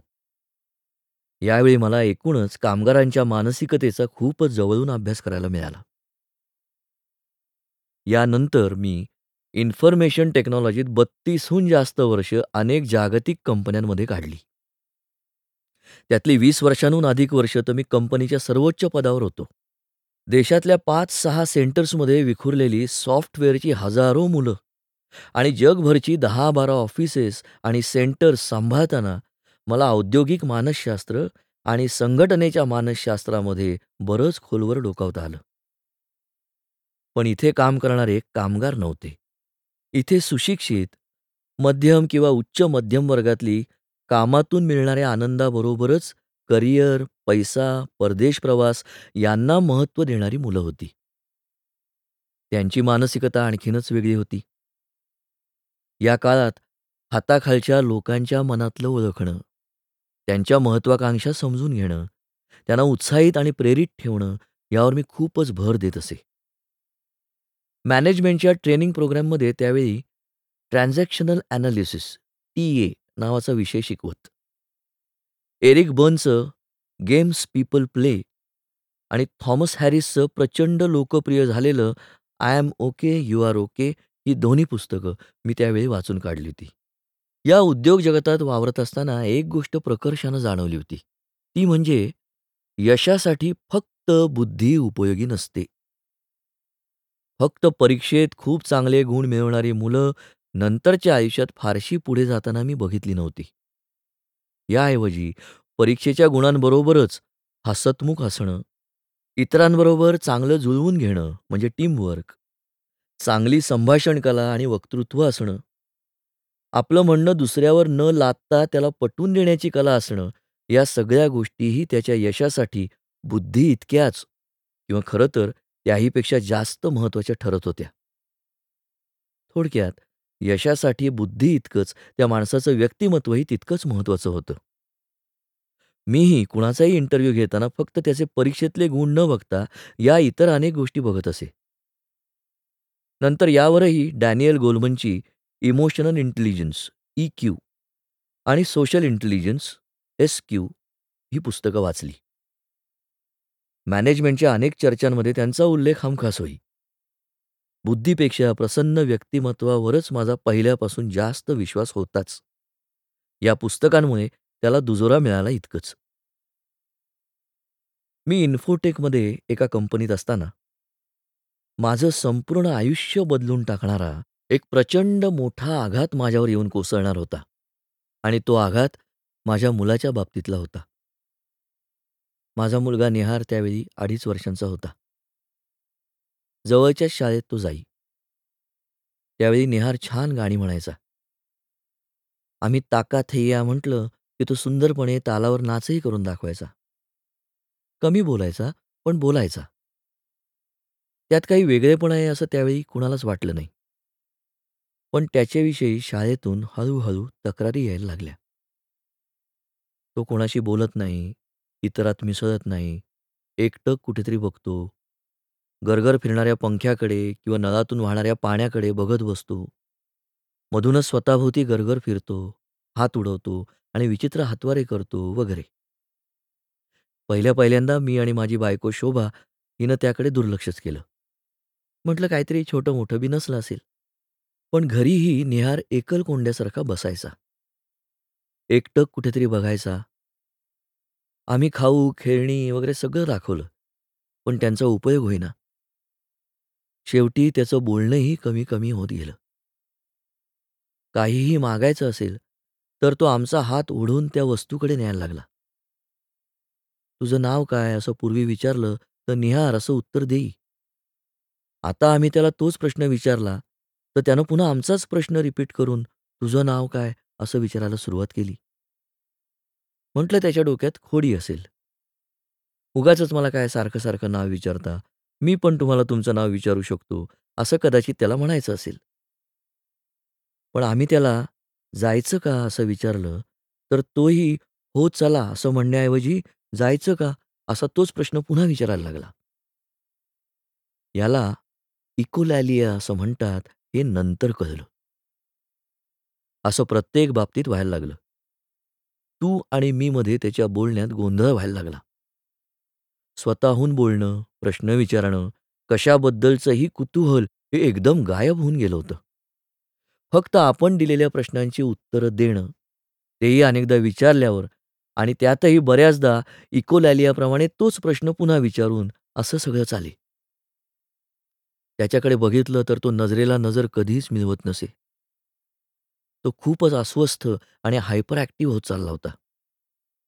तो एका ठिकाणी स्थिर बसत नसे. सारखा हवेत निरर्थकपणे हात उडवत स्वतःशीच बडबडत तो इकडून तिकडे घरात पळत सुटे. कुठल्याही गोष्टीवर तो काही सेकंदापलीकडे लक्ष केंद्रितही करू शकत नसे. गादीवर बसलास तर सतत गादीवर धाप धब असं मारत बसे. हे सगळं अक्षरशः काही आठवड्यात आणि महिन्यात वाढलं. दिवसागणिक निहार स्वतःच्या विश्वात खोल खोल रुतत चालल्यासारखा वाटत होता. त्याचा अनभिज्ञ असं स्वतःचं एक जग तयार झालं होतं. त्यानं जणू स्वतःभोवती एक अभेद्य तटच उभारला होता. त्यात आम्हाला डोकावणं आता दिवसेंदिवस अशक्यच होत चाललं होतं. एकदम हा असं का करायला लागला? मग आम्ही जवळच्या काही जणांशी बोललो. श्रीपू भागवत हे माझे मामेसासरे, म्हणजे शोभाचे मामा. त्यांनी डॉक्टर राजेंद्र बर्वेंचं नाव सुचवलं. एक हुशार मानसोपचार तज्ज्ञ म्हणून आम्हीही त्याचं नाव ऐकलं होतं. शेवटी त्याची अपॉइंटमेंट मिळाली. त्याची त्यावेळी दादरला कन्सल्टिंग रूम होती. आम्ही निहारला घेऊन त्याला भेटलो. त्यानं निहारला निहाळला आमचंही सगळं म्हणणं ऐकून घेतलं आणि म्हणाला, "हा मला ऑटिझम असल्याचा संशय येतोय. आपण आणखी काही दिवस ऑब्झर्व्ह करू." आम्ही परत निघालो. मला ऑटिझमविषयी काहीच माहिती नव्हतं. त्यामुळे मी ते गांभीर्यानं घेतलंच नाही. मला वाटलं 2-4 गोळ्या घेऊन होईल हे प्रकरण बरं. पण मनात कुठेतरी किडा वळवळत होताच. त्या काळी डॉक्टर राजेंद्र बर्वेंच्या कन्सल्टिंग रूमजवळच डॉक्टर आनंद नाडकर्णीचीही कन्सल्टिंग रूम होती. आनंद हा माझा गेल्या अनेक वर्षांपासूनचा मित्र. तोही नावाजलेला मानसोपचारतज्ञ त्यानंही राजेंद्रसारखीच पुस्तकं, लेख लिहिलेले होते. म्हटलं त्यालाच विचारावं. म्हणून राजेंद्र बर्वेकडून परत येताना त्याच्याकडे गेलो. तो एका पेशंटबरोबर काहीतरी बोलत होता. त्याचं संपल्यावर त्यानं मला बोलावलं. "काय रे अच्युत, आज इकडे कुणीकडे?" त्याच्या नेहमीच्या प्रसन्न हसऱ्या चेहऱ्यानं तो म्हणाला. मी त्याला ऑटिझमविषयी विचारलं. निहारविषयी मी विचारतोय असं त्याला सांगितलंच नाही. त्याबरोबर तो म्हणाला, "अरे बापरे! ऑटिझम म्हणजे एक महाभयंकर मानसिक विकार आहे. ही मुलं पुढे शिकू शकत नाहीत, समाजात वावरू शकत नाहीत, त्यांची भाषा विकसित होत नाही. अशा मुलांना संभाषण कला, कुतूहल, जगाविषयी ज्ञान वगैरे खूपच कमी असतं. त्यांच्यात तोच तोपणा असतो. एकूण ही मुलं प्रौढ झाली, मोठी झाली तरी त्यातली बरीच जणं कायम परावलंबीच असतात. ती सर्वसाधारणपणे नॉर्मल आयुष्य जगूच शकत नाहीत." इत्यादी, इत्यादी. मी निहारविषयी विचारतोय हे माहीत नसल्यानं तो मला सगळं बेलगाम पण अचूकपणे सांगत होता. आनंदचा प्रत्येक शब्द माझ्या छातीत तलवारीसारखा घुसत होता. शोभाही त्याच्या वाक्यागणिक मनातल्या मनात कोसळत असणार हे मी पुरेपूर ओळखलं होतं. पण ती माझ्यापेक्षा धीट असल्यामुळे चेहऱ्यावर काहीच दाखवत नव्हती. आम्ही टॅक्सीत बसून घरी आलो. येता येता दोघंही रडत होतो. जवळपास ओक्साबोक्शीच. कोण कोणाला समजावणार? समोरच्या टॅक्सी ड्रायव्हरचं भानही आम्हाला नव्हतं. ती रात्र आणि पुढचा आठवडा जवळपास मी रडूनच काढला. समोर निहार कुठेतरी एकटक बघत बसलेला असायचा. त्याला कोणी रडलं तर मात्र कळायचं. तो बेचैन होऊन मग आमच्याकडे एकटक बघायला लागायचा. मग आम्ही स्वतःला सावरून दुसऱ्या खोलीत जायचो. त्या पुढच्या पंधरवड्यात ब्रिटिश काउन्सिलमधली ऑटिझमवरची सगळी पुस्तकं मी वाचून काढली. 4-5 पूर्ण पुस्तकं आणि दहा एक पुस्तकातली ऑटिझमवरची प्रकरणं. पण त्याही पुस्तकात सर्वत्र निराशेचा सूर होता. यापुढच्या अनेक रात्री मी तळमळत काढल्या. झोपच येईना. रडूही आवरेना. पण कित्येकदा झोप यायची नाही. मग मी छताकडे किंवा त्या कर-कर वाजणाऱ्या पंख्याकडे निहारसारखाच बघत बसे. आणि सकाळी उठून ऑफिसला जाई. डोळे लाल झालेले असत. लोकलनं लोंबकळत जाताना झोप आल्यामुळे तोल तर जाणार नाही ना, असंही कित्येकदा वाटायचं. कसं बसं ऑफिसला पोचायचं. बरं तिथे कोणाला माझ्या मनातल्या वादळाचा पत्ता नसायचा. आणि असता तरी मला कुणाच्या सहानुभूतीवर जगायचं नव्हतं. कित्येक रात्री रात्रभर झोप नसायची. मग कशीबशी झोप आवरून काम करावं लागे. मधूनच निहारची आणि घरची परिस्थिती आठवून रडू येई. कसं होईल याचं पुढे? या चिंतेनं मन आत प्रचंड ग्रासलं होतं. पण मी ते बाहेर ऑफिसमध्येही बोलून दाखवू शकत नव्हतो आणि घरीही. कारण शोभानं मनातून कोसळायला मला नको होतं. दोघांपैकी कोणीतरी खंबीर असावं लागतं. इथे मीही तिच्यासमोर निराशाजनक बोलायला किंवा रडायला लागलो, तर सगळा खेळच खलास होणार होता. त्यामुळे मी ते सगळं मनातच दाबून टाकत असे. मुद्दाहून घरी हास्य, विनोद, संगीत वगैरे चालू असे. बाहेरून घरी आलेल्याला घरी काही क्रायसिस आहे असं भासूच नये म्हणून चाललेला हा आटोकाट केविलवाणा प्रयत्न होता.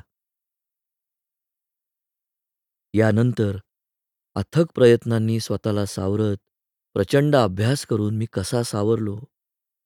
जगभरच्या अनेक भाषांत भाषांतरित झालेली कॉम्प्युटरवरची तीन जाडजूड पुस्तकं मी कशी लिहिली.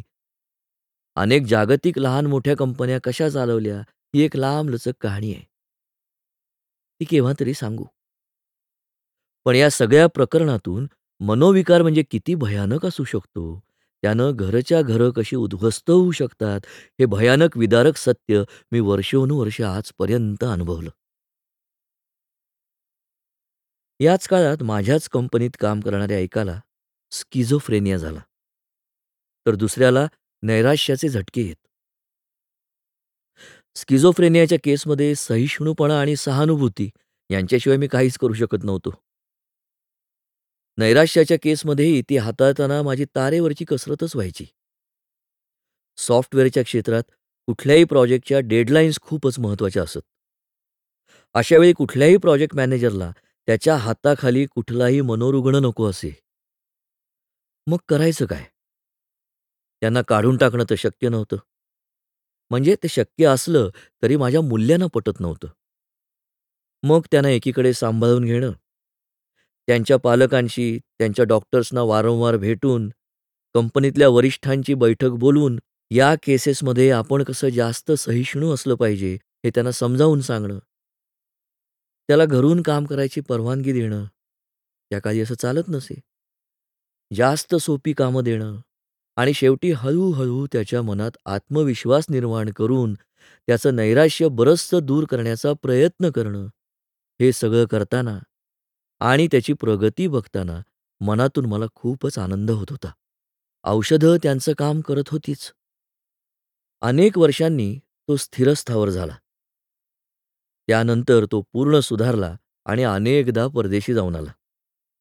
एकदा तर त्याच्या मुलीनं माझ्याच हस्ते जेव्हा एका समारंभात एक पारितोषिक स्वीकारलं, तेव्हा समोरच्याच रांगेत बसलेल्या त्याच्या डोळ्यात चमकलेले आनंदाश्रू मला खूप काही सांगून गेले होते. या सगळ्या प्रक्रियेत मनोविकार आणि त्याचा कुटुंबावर आणि समाजावर होणारा परिणाम आणि त्यातली उद्ध्वस्तता याबद्दल मला खूपच शिकायला मिळालं.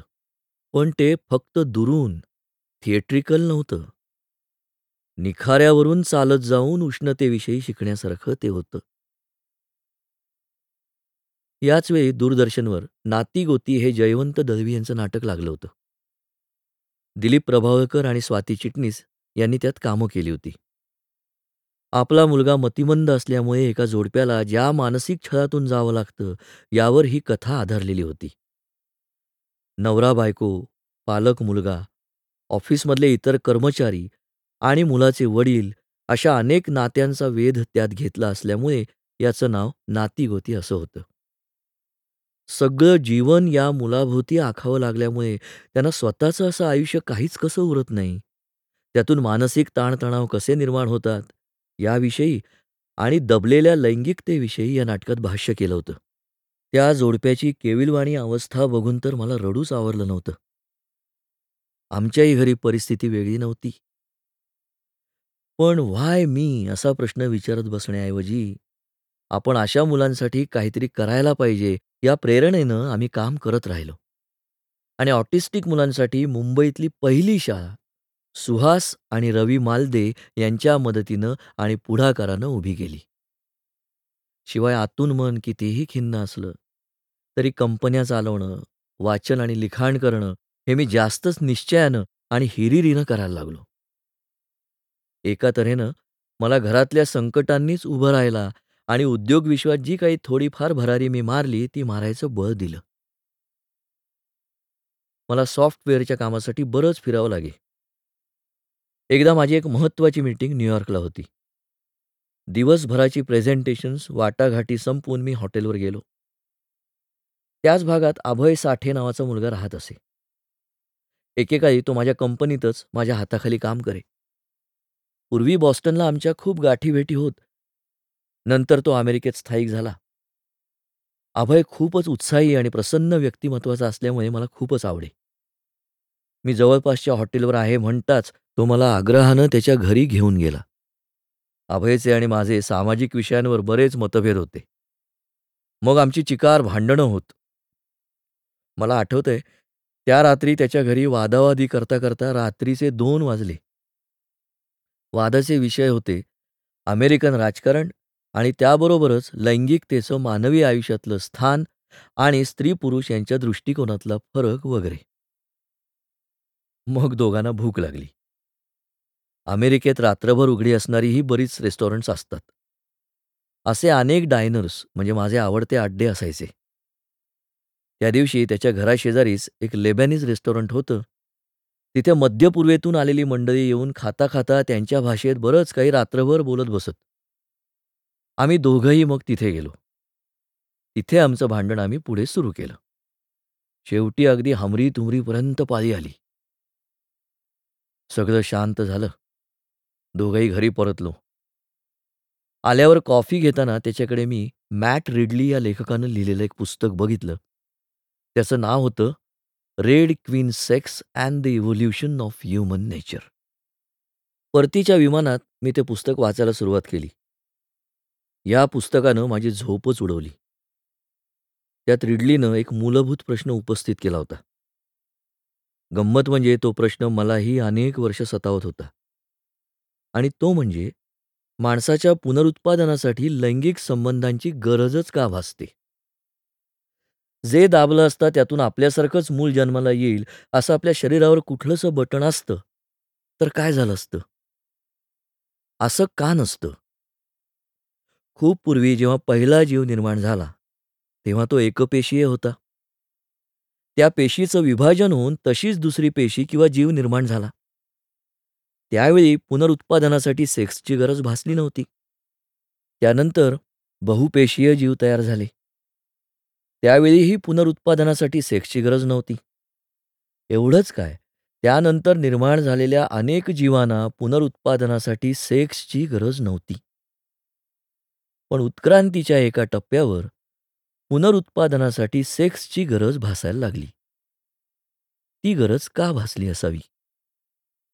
बरं, ती तशी वाटली असली तरी मला एका गोष्टीचं विलक्षण गूढ वाटे, ती म्हणजे या उत्क्रांतीच्या प्रक्रियेत एका टप्प्यावर बरोबर नर आणि मादी असे प्राणीमात्रात प्रकार निघून बरोबर त्यांची लिंग, त्यांचे ते बरोबर एखाद्या इंजिनियरनं डिझाईन करावेत असे एकमेकात फिट होणारे आकार, हे सगळं नैसर्गिकरित्या उत्क्रांतीत कसं शक्य झालं असेल?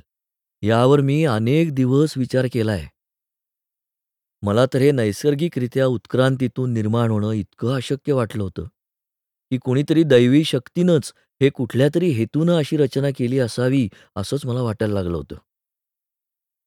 पण ही थेरी तर इंटेलिजंट आय आयडीच्या थेरीशी जुळणारी होती आणि डार्विनच्या उत्क्रांतीवादाच्या थेरीशी विरुद्ध होती.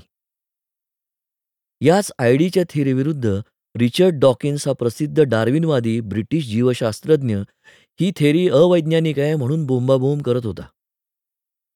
यामुळे मी पण गप्प बसून आपल्या मनातले प्रश्न बाजूला ठेवले होते.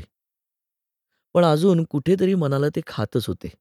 अशा तऱ्हेनं नर आणि मादी निर्माण करून उत्क्रांतीच्या प्रक्रियेत त्या प्राण्यांना जीवनाच्या शर्यतीत टिकून राहण्यासाठी काय फायदा झाला असला पाहिजे?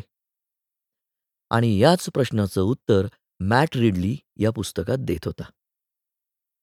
रिडलीच्या थेअरीप्रमाणे उत्क्रांतीमध्ये सतत प्रगतीच होत असते असं नाही. त्याच्या मते उत्क्रांती म्हणजे जगण्यासाठी स्वतःमध्ये बदल घडवून आणणं.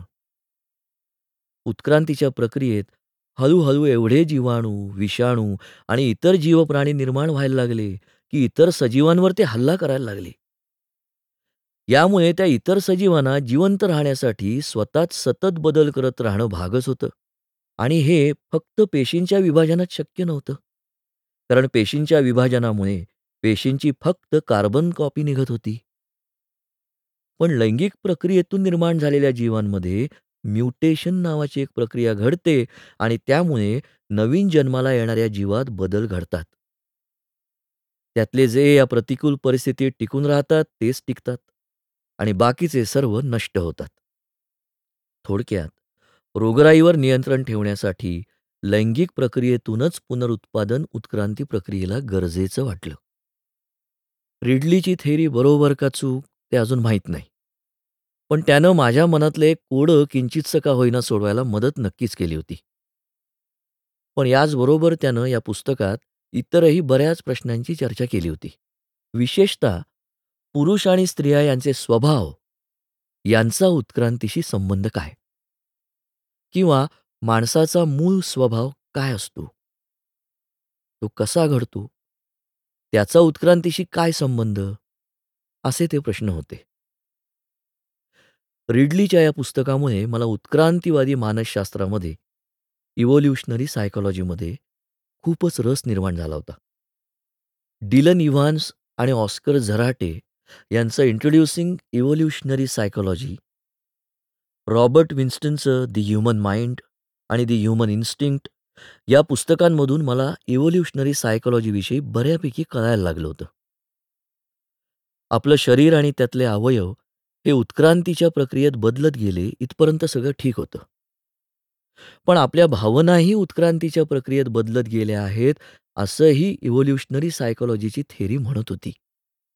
उदाहरणार्थ भीती. एखाद्या गोष्टीची सतत मोठ्या प्रमाणात भीती वाटत राहणं हे जरी वाईट असलं, तरी थोडी का होईना पण भीती वाटणं हे आपल्या जगण्यासाठी आवश्यक असतं.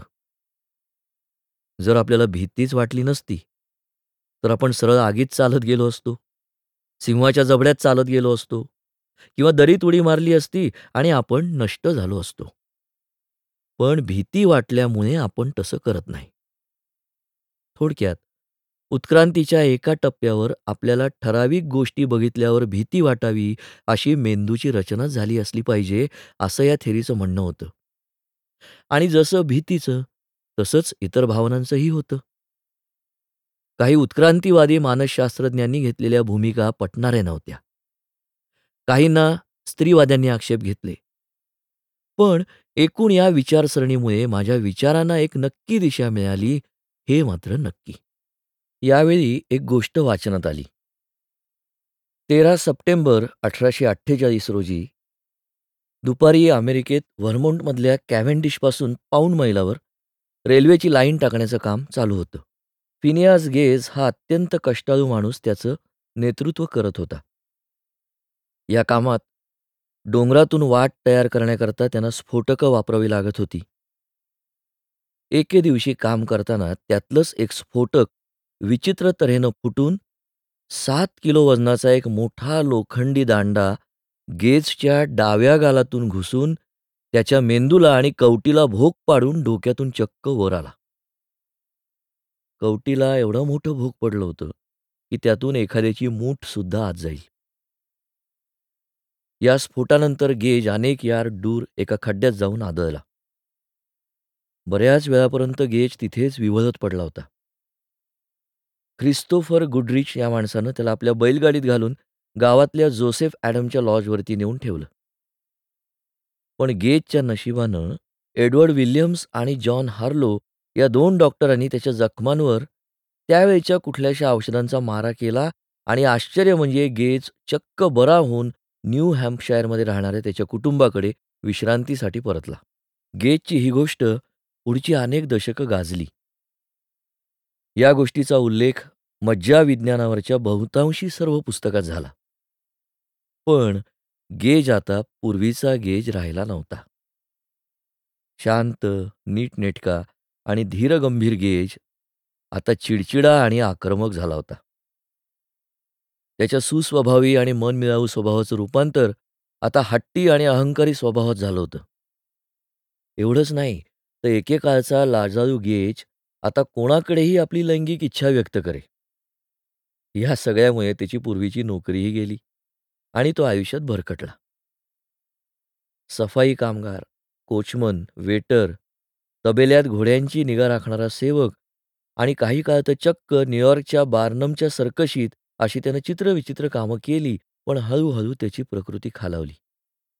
त्याला सतत फेफरं यायला लागली आणि अठराशे साठ साली शेवटी त्याचा मृत्यू झाला. या अपघातामुळे एक मात्र झालं. आपल्या स्वभावातल्या वेगवेगळ्या पैलूंसाठी आणि आपण करत असलेल्या निरनिराळ्या अनेक गोष्टींवर नियंत्रण ठेवण्यासाठी मेंदूत कुठले वेगवेगळे भाग असतात, यावर यानंतर आता खूप संशोधन, चर्चा, वाद आणि एकूणच मेंदू विज्ञानाचा सखोल अभ्यास सुरू झाला. ही गोष्ट वाचल्यावर आहा! अशी भावना माझ्या मनात निर्माण झाली. माझ्या प्रत्येक पुस्तकासाठी असा एक क्षण यावा लागतो. तो आला होता. आता मी मानसशास्त्राविषयी लिहायचं ठरवलं होतं. पण त्या काळात मी मोठमोठ्या कंपन्या चालवत असे. आणि त्यावेळी मला जवळपास दर महिन्या दोन महिन्यात परदेशी प्रवास करावा लागे. त्यामुळे त्यावेळी मला ते पुस्तक लिहिणं शक्यच नव्हतं. पण पुढे जेव्हा लिहू तेव्हा उपयोगी पडतील म्हणून मी पुस्तकं जमवायला सुरुवात केली. ती जमवण्याच्या माझ्या ठराविक जागा असत. एकतर अमेरिकेत बार्न्स अँड नोबल आणि त्या काळी असलेलं बोर्डर्स अशा भल्या मोठ्या दुकानात सगळी नवी पुस्तकं मिळत. याशिवाय न्यूयॉर्कमधल्या मॅनहॅटनमध्ये स्ट्रँड नावाचं आणि डिट्रॉईटला दुसरं एक, अशी दोन प्रचंड मोठी जुन्या पुस्तकांची दुकानं होती. स्ट्रँड तर जगातलं जवळपास सगळ्यात मोठं होतं. तर डिट्रॉईटचं दुकान हे अनेक चार मजली इमारतीत पसरलेलं होतं. याशिवाय लंडनमधल्या पिकॅडिली लाईनवर लेस्टर स्क्वेअर नावाचं एक स्टेशन आहे. त्या स्टेशनाला लागूनच काही जुन्या पुस्तकांची दुकानं होती. तसंच लंडनला जवळच एक फॉईल्स नावाचं एक नव्या पुस्तकांचं दुकान होतं. मी या सगळ्या ठिकाणी विकेंडला चक्क पडीक असे. या सगळ्या ठिकाणांवरून तसंच मुंबई पुण्यातल्या स्ट्रँड आणि मॅनीज या आणि याशिवाय इतर दुकानांपासून फ्लोरा फाउंटनच्या फुटपाथवरून अशी मी मानसशास्त्रावरची बरीच दुर्मिळ पुस्तकं जमा करून ठेवली होती. पुढची अनेक वर्ष मला काहीच लिहायला जमलं नाही. पण गेल्या काही वर्षात मी गलेलठ्ठ पगाराच्या सी-ई-ओच्या नोकऱ्यांना चक्क नकार देऊन लेखन करण्याचा निर्णय घेतला होता. संगणक युग, बोर्डरूम, नादवेध, किमयागार, अर्थात, गुलाम, थैमान चंगळवादाचे या माझ्या पुस्तकांना वाचकांचा प्रचंडच प्रतिसाद मिळाला होता. त्यामुळे माझा उत्साह वाढला होता. पण अजून मानसशास्त्रावर लिहायचा मूड येत नव्हता. एकदा मी आणि माझी सहकारी दीपा देशमुख नवीन प्रोजेक्ट्सविषयी बोलत बसलो होतो. बोलता बोलता मानसशास्त्राचा विषय निघाला आणि आपण एकेकाळी यावर लिहायचं ठरवलं होतं, मग आत्ताच का नाही असा विचार डोक्यात आला आणि हा भला मोठा प्रोजेक्ट कॉफी टेबलवर जन्मला. पण मला पाठ्यपुस्तक लिहायचं नव्हतं. मला मानसशास्त्राची गोष्ट रसाळ भाषेत सांगायची होती आणि त्यातली सगळी तत्त्वही अत्यंत सोप्या सरळ भाषेत समजावून सांगायची होती. लगेच त्या पुस्तकाचा आराखडा तयार करणं सुरू झालं. दीपानं त्यातल्या प्रकरणांची शीर्षकं एका टिश्यू पेपरवर लिहून घेतली. लगेच माझ्या घरच्या वाचनालयातली पूर्वी जमवलेली मानसशास्त्रावरची 70-80 पुस्तकं आम्ही बाहेर काढली. नवीन कुठली घ्यायची हेही ठरवलं. आयसेंकनं लिहिलेलं माइंड वॉचिंग हे पुस्तक डॉ. राजेंद्र बर्वेनं मला भेट म्हणून दिलं होतं. याशिवाय माझ्याकडे जॉन मॅक्रानेचं द मिथ ऑफ इरॅशनॅलिटी हे पुस्तक होतंच. Susan ग्रीनफील्डची human brain a tour, the private life of the brain ही पुस्तकं. Robert विन्स्टनची the human mind, the human instinct ही पुस्तकं. Richard रेस्टकची the brain, the last frontier, the mind, mysteries of the mind ही पुस्तकं. Oliver सॅक्सची the man who mistook his wife for a hat आणि musicophilia ही पुस्तकं. V. S. Ramachandran यांची emerging mind, the phantoms in the brain आणि the tell tale brain आणि Eric फ्रॉमची सगळी पुस्तकं. जॉन विल्सनचं the mind, Steven पिंकरचं how the mind works, Peter वॉटसनची ideas आणि terrible beauty, Joseph LeDoux the emotional brain ही सगळी आणि याशिवाय अनेक पुस्तकं भराभर बाहेर आली. यातल्या बऱ्याच पुस्तकांमधून मेंदूविषयी खूप खोलवर माहिती मिळाली. आपला मेंदू आणि आपल्या मनातल्या भावना यांचे संबंधही आता हळूहळू कळायला लागले होते. आपल्या मनात जेव्हा कुठलीही भावना निर्माण होते, तेव्हा मेंदूतल्या मज्जापेशींमध्ये कुठेतरी एखादं सर्किट जुळत असतं. किंवा एखादी गोष्ट जेव्हा आपण शिकतो किंवा लक्षात ठेवतो, तेव्हा मेंदूतलीच कुठलीतरी सर्किट्स जास्त पक्की झालेली असतात. थोडक्यात मन किंवा आत्मा नावाची गोष्ट नसून हा सगळा मेंदूतल्या विद्युत रासायनिक प्रक्रियांचा खेळ आहे, असं मानसशास्त्रज्ञांच्या लक्षात आलं. आणि त्यामुळे कालांतरानं मानसशास्त्र म्हणजे न्यूरोलॉजिस्ट बनेल की काय असेही विचार पुढे यायला लागले. मग मेंदूचा अभ्यास कसा झाला? त्यात वेगवेगळे संशोधक कसे होते? त्यांनी वेगवेगळे शोध कसे लावले? कशा थेरीज मांडल्यात? ते कसे भांडले? या सगळ्यांच्या कहाण्या विलक्षण रंजक आणि काही वेळा अंगावर काटा आणणाऱ्या होत्या. त्या सगळ्यांची रसाळ गोष्ट वाचकांसमोर सोप्या भाषेत मांडावी असं मला वाटायला लागलं.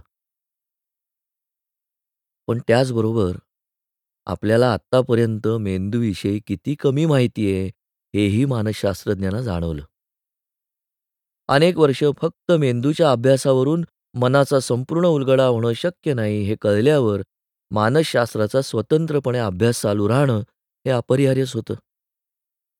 शिवाय एखादा माणूस खूप निराश झाला असेल, तर मेंदूत कुठली सर्किट्स पूर्ण होतात किंवा तुटतात, याचा जरी अंदाज मेंदू विज्ञानामुळे आपल्याला आता आला असेल, तरी नैराश्याची कारणं ही कित्येकदा सामाजिक, आर्थिक आणि कौटुंबिक असू शकतात. हे नैराश्य बेकारी, आजारपण, घटस्फोट किंवा नातेवाईकाचा मृत्यू अशा किंवा इतर अनेक कारणांमुळे येऊ शकतं. त्यातल्या कुठल्या कारणामुळे नैराश्य आलंय, यावर मेंदू विज्ञान काहीच प्रकाश टाकत नव्हतं. त्या कारणांसाठी पुन्हा आपल्याला सोशल सायकॉलॉजी आणि इतर अनेक मानसशास्त्रातल्या उपशाखांचाच आधार घ्यावा लागत होता, हे मला समजायला लागलं. यामुळे मेंदूबरोबरच एकूणच मानसशास्त्राचा अभ्यास करण्याची मला गरज भासायला लागली. मग त्यावरची ही बरीच पुस्तकं मी वाचली. याच सुमारास डॉक्टर साधना नातू हिच्याशी माझी भेट आणि ओळख झाली. खरं तर आम्ही सहज गप्पा मारण्यासाठी म्हणून पुण्याच्या कॅफे कॉफी डेमध्ये बसलो होतो. मी तिला माझ्या नव्या प्रोजेक्टविषयी सांगितलं. तेव्हा माझ्या लक्षात आलं, की ती फक्त मानसशास्त्रच शिकवते एवढंच नव्हे, तर त्या वर्तुळात ती बरीच सक्रिय आहे आणि ती संशोधनही करते. मग साधनानं मला या प्रोजेक्टमध्ये खूपच मदत केली. तिनं मला अनेक पुस्तकांची नावं सुचवली. तिनं मला सुचवलेल्या पुस्तकांपैकी एक पुस्तक होतं दी स्टोरी ऑफ सायकॉलॉजी. हे मॉर्टन हंटचं आठशे पाणी पुस्तक. माझा 35 वर्षांचा मित्र नंदू गांगल सिडनीला राहतो. तो त्याच सुमारास तिथून मुंबईला येणार होता. सिडनीला पूर्वी माझं ऑफिस असताना माझं त्याच्याकडे नेहमीच येणं-जाणं असे. त्यानं ते पुस्तक चटकन तिथून माझ्याकरता आणलं. या सगळ्या पुस्तकांचा मला प्रचंडच फायदा झाला. मी एकदा जयराज साळगावकरशी बोलत असताना त्यानं मला कृष्णाजी केशव कोल्हटकरांचं पातंजल योगदर्शन हे पुस्तक वाचायला सांगितलं. पार्ल्याच्या टिळक मंदिराच्या वाचनालयात मी जाऊन ते जाडं-जुडं पुस्तक वाचलं. त्यात पतंजलीना मानसशास्त्रात किती खोलवर इन्साईट होती हे लक्षात आलं. तसंच कुमार केतकरनं मायकेल फुकोच्या पुस्तकांविषयी सांगितलं. त्याची मॅडनेस आणि सिव्हिलायझेशन आणि मेंटल इलनेस अँड सायकॉलॉजी ही पुस्तकं माझ्याकडे होती. त्याचं वेडेपणा, मनोरुग्णालय आणि तुरुंग यांच्यावरचं विवेचन आणि त्यांचा इतिहास या गोष्टी खूपच उपयोगी पडल्या. एवढे सगळे सोपस्कार झाल्यावर शेवटी मानसशास्त्रावर लिखाण सुरू झालं. पहिले अनेक महिने फक्त वाचनातच गेले. त्यानंतर प्रत्येक लेखाची काळजीपूर्वक रचना करणं सुरू झालं आणि गंमत म्हणजे एकूण नऊशे पानं लिहून झाली. त्याचवेळी सकाळच्या सप्तरंग पुरवणीमध्ये मी याच विषयावर एक मालिका लिहावी असं ठरलं. मग या मोठ्या लेखांचं हजार बाराशे शब्दात संक्षिप्तीकरण करणं सुरू झालं. सकाळच्या मालिकेला खूपच चांगला प्रतिसाद मिळाला. मला शेकडो लोकांचे ईमेल्स आणि एस-एम-एसेस आले. त्यामुळे माझा उत्साह आणखीनच वाढला. शेवटी मालिका संपली आणि पुस्तकाचा विचार सुरू झाला. पण हे नऊशे पानी पुस्तक कोण वाचणार? मग मानसशास्त्रावर 2-3 पुस्तकं लिहावीत असं ठरलं. त्यातलं पहिलं पुस्तक मनात हे मानसशास्त्राच्या गोष्टींचं आणि तत्वांचं असावं हेही ठरलं. यावर मग वेगानं काम सुरू झालं. शेवटी हे पुस्तक पूर्ण झालं. हे पुस्तक पूर्ण झाल्यावर मी सहज म्हणून शाळा आणि कॉलेजमधली मानसशास्त्रावरची पाठ्यपुस्तकं बघितली आणि आश्चर्य म्हणजे या पुस्तकात त्या पाठ्यपुस्तकातला जवळपास सगळा भाग आलेला आहे हे माझ्या लक्षात आलं. मी खरं तर हे पुस्तक मजा म्हणून लिहिलं. कारण ते लिहिताना मला खूप शिकता आलं. अशा विषयावर पुस्तक लिहिताना मी त्या विषयाची कुंडलीच मांडतो.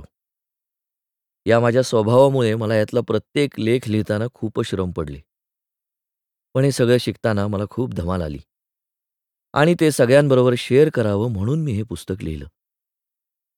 पण त्यात अनेकांच्या अभ्यासक्रमांचा भागही असल्यामुळे हजारो विद्यार्थ्यांना, शिक्षकांना, प्राध्यापकांना, सामाजिक कार्यकर्त्यांना आणि ज्याला कोणाला या विषयात कुतूहल आहे त्या सगळ्यांना हे पुस्तक खूपच आवडेल अशी माझी खात्री आहे. अगदी गृहिणींपासून ते त्यातल्या तज्ज्ञांपर्यंत. या पुस्तकात सगळ्यांना काही ना काहीतरी मिळेल असं मला वाटतं. याचं कारण ते अतिशय सोप्या भाषेत लिहिण्याचा मी यात प्रयत्न केलाय. कोणालाच यातलं न कळण्यासारखं काहीच नाहीये. पूर्वीचं काहीच ज्ञान यात गृहीत धरलेलं नाहीये आणि यातून एखादं प्रकरण किंवा एखादा परिच्छेद थोडासा अवघड वाटलाच, तर तेवढा गाळून पुढे जायलाही काहीच हरकत नाही. हे पुस्तक वाचताना ठराविक क्रमानंच वाचलं पाहिजे असं मुळीच नाही. केव्हाही कुठलंही प्रकरण काढावं आणि ते वाचावं असं हे पुस्तक आहे. पण पहिल्यापासून शेवटपर्यंत वाचलं तर या जास्त मजा येईल असं मला वाटतं. हे पुस्तक एखाद्या गोष्टीसारखं लिहिलंय. त्यामुळे हे ऐतिहासिक क्रमानं लिहिण्याचा यात मी प्रयत्न केलाय. यामध्ये फ्रॉइडचं मनोविश्लेषण, वर्तनवाद म्हणजे बिहेवियरिझम, समष्टीवाद म्हणजे गेस्टार्ट मानवतावादी म्हणजे ह्युमॅनिस्टिक अशी मानसशास्त्रातल्या विचारप्रणालींचीही स्कूल्स ऑफ सायकॉलॉजीची सखोल चर्चा आहे. त्याचप्रमाणे प्रायोगिक म्हणजे एक्सपेरिमेंटल, डेव्हलपमेंटल, सामाजिक म्हणजे सोशल, कॉग्निटिव्ह, परसेप्शन, अपसामान्य मानसशास्त्र, मनोविकार आणि मानसोपचार या मानसशास्त्राच्या शाखांचंही खोलवर विवेचन आहे. तसंच बुद्धिमत्ता, व्यक्तिमत्व आणि भावना, प्रेरणा या विविध मानसिक संकल्पना आणि प्रतिक्रियांविषयी बरीच चर्चा केली. फक्त हे सगळं मानसशास्त्रातल्या विचारसरणी, मानसशास्त्रातल्या शाखा आणि विविध मानसिक संकल्पना आणि प्रक्रिया अशा शीर्षकाखाली सादर न करता ऐतिहासिक क्रमानं सादर केले आहेत एवढंच. पण ज्याला याच क्रमानं वाचायचं आहे, तो या पद्धतीनं आणि क्रमानं हे पुस्तक वाचू शकतो. तरीही ते तितकंच आवडेल अशी आशा किंवा खरं म्हणजे खात्रीच वाटते. आपलं मन हा काय प्रकार आहे? या मनात भावना कशा तऱ्हेनं निर्माण होतात? आपल्याला प्रेरणा कशा आणि कुठून मिळतात? नॉर्मल असणं म्हणजे तरी काय असतं? मनोविकारांवरचे वेगवेगळे मानसोपचार आणि थेरीज कोणत्या आणि त्या कशा निघाल्या? बुद्धी म्हणजे काय? ती किती प्रकारची असते? याविषयी सर्वप्रथम यांची उत्तरं दिली ती भारतीय, चिनी, इस्लामिक आणि ग्रीक तत्त्वज्ञांनीच. वेगवेगळे मनोविकार दूर करण्याकरता चांगली स्वप्न पडावीत म्हणून पूर्वी देवळात जाऊन झोपण्याची प्रथा होती. त्याचबरोबर मनोविकार दूर करण्यासाठी मेस्मरनं लोकप्रिय केलेलं चुंबकीय उपचार किंवा शार्कोनं वापरलेलं हिप्नॉटिझमचं तंत्र यावर अनेक प्रयोग करण्यात आले. या सगळ्यातून मार्ग काढून पहिल्यांदा मनोविश्लेषणाचा आणि मानसोपचाराचा जर पाया कुणी घातला असेल, तर तो मात्र फ्रॉईडनं यानंतर युंग, ॲडलर हेही खूप गाजले. पावलोही खूपच गाजला. त्याच्या कुत्र्यांवरच्या प्रयोगांमुळे त्याला नोबेल पारितोषिक मिळालं. स्टिम्युलस रिस्पॉन्स यांच्या जोड्या जोड्यांनी यांत्रिकी पद्धतीनं मानवी मनाचं विश्लेषण करणारी बिहेवियरिस्ट थेरी पुढे आली. यानंतर यामध्ये वॉटसन, स्किनर, टोलबन आणि हल यांच्यासारखे मोठे बिहेवियरिस्ट मानसशास्त्रज्ञ होऊन गेले. रिवॉर्ड पनिशमेंटचं तंत्र वापरून आपण प्राण्यांना किंवा माणसांना कंडिशन करू शकतो आणि त्यांची वागणूक बदलू शकतो असंही थेरी सांगत होती. यातूनच मनोविकारांवर वेगवेगळ्या बिहेवियरल थेरपीज निघाल्या. कॉग्नेटिव्ह थेरीमध्ये माणूस गोष्टी लक्षात कसा ठेवतो? विस्मरण म्हणजे काय? तो कसा शिकतो? आपल्या जाणीवा कशा बनतात? आपण विचार कसा करतो? अशा सगळ्या गोष्टींचा विचार झाला. कम्प्युटर आणि मानवी मन यांच्या तुलनेतून या ज्ञानशाखेनं आकार घेतला. याचबरोबर मनोविकारांवर उपाय म्हणून कॉग्नेटिव्ह आणि बिहेवियरल अशा थेरीच्या मिश्रणातून अनेक थेरपीज निघाल्या. त्या विवेकवादावर अवलंबून होत्या. आपल्या भावना आपण आपल्या विचारांनी आणि विवेकवादानं नियंत्रित करू शकतो, हे या विवेकवादी मानसोपचाराच्या मुळाशी होतं. म्हणूनच याला रॅशनल इमोटिव्ह बिहेवियरल थेरपी म्हणजे आर-ई-बी-टी असं म्हणायला लागले. अल्बर्ट एलिस याने ही पद्धती सगळ्यात जास्त लोकप्रिय केली. या सगळ्या मानसोपचारांच्या पद्धती कशा निघाल्या? त्यांच्यावर प्रयोग कसे झाले? हे संशोधक कोण होते? त्यांच्यात वादविवाद कसे झाले? याविषयीच्या रंजक कहाण्यासुद्धा सोप्या भाषेत सगळ्यांबरोबर एखाद्या रहस्य कथेप्रमाणे सांगाव्यात आणि शेअर कराव्यात असंही मला वाटलं. ऑटिझम, स्किझोफ्रेनिया, नैराश्य म्हणजे डिप्रेशन, भयगंड म्हणजे फोबियाज, ओसीडी म्हणजे ऑब्सेसिव्ह कंपल्सिव्ह डिसऑर्डर, चिंता, ताणतणाव अशा तऱ्हेचे अनेक मनोविकार आज जगामधल्या कोट्यावधी लोकांचं आयुष्य उद्ध्वस्त करतायत. हे मनोविकार का होतात? ते पहिल्यांदा केव्हा लक्षात आले? त्यांच्यावर संशोधन कसं झालं? त्यात अडचणी काय आल्या? त्यावर औषधं कशी निघाली? या सगळ्या प्रवासाचा इतिहास खूपच रोमहर्षक होता. त्याचाही आढावा घ्यावा असं मला वाटलं. हेही सगळ्यांना सांगावंसं वाटलं. 1950च्या दशकानंतर मेंदू विज्ञानातल्या संशोधनानं एक मोठी झेप घेतली आणि अनेक मनोविकारांवर वेगवेगळी औषधं निघायला सुरुवात झाली. पुढच्या काही दशकात अनेक वेगवेगळी औषधं बाजारात आली. 1900 आणि 2000च्या दशकात मानसोपचारांबरोबरच औषधांचाही मोठ्या प्रमाणावर वापर मनोविकारांसाठी करायला सुरुवात झाली. या सगळ्या विचारमंथनातून मानसशास्त्राचा इतिहास, त्यातले वेगवेगळे विचारप्रवाह, वेगवेगळे मनोविकार, वेगवेगळ्या थेरपीजचे प्रकार आणि त्यावरची औषधं हे सगळे एका मालिकेत गुंफून वाचकांसमोर सादर करावेत असं मला वाटलं म्हणून हा प्रयास. या पुस्तकात आपल्याला अनेक चित्रविचित्र विक्षिप्त मानसशास्त्रज्ञ भेटतील. त्यांच्या गमती-जमती, त्यांचे भन्नाट प्रयोग, त्यांचे निष्कर्ष, त्यांच्यातल्या मारामाऱ्या, मिळालेली बरोबर आणि चुकीची नोबेल पारितोषिकं या गोष्टी आपल्याला पानोपानी सापडतील. यात आपल्याला एखाद्या गोष्टीचा ध्यास घेऊन वर्षानुवर्ष वेड लागल्यासारखी पावलॉव, स्किनर, वुंड, वॉटसन आणि पियाजे ही प्रयोगशील संशोधक मंडळी भेटतील. त्यांची चिकाटी, त्यांचा संयम, प्रतिकूल परिस्थितीतही ठामपणे पूर्णत्वास नेलेलं काम पाहून आपण ठक्क होऊ. याच रणांगणावर कहाल आणि गोलगी यांच्या चक्क नोबेल पारितोषिक स्वीकारताना झालेले वाद आणि मारामारे आपल्याला बघायला मिळतील. फक्त कवटीच्या आकारांवरून माणसाचा स्वभाव ओळखण्याची फ्रेनॉलॉजीसारखी फसवी शास्त्र आणि त्यामुळे त्याच्या प्रभावाखाली निघालेली अनेक केंद्र आणि त्या केंद्रांमध्ये गर्दी करणारे हजारो लाखो लोकही आपल्याला बघायला मिळतील.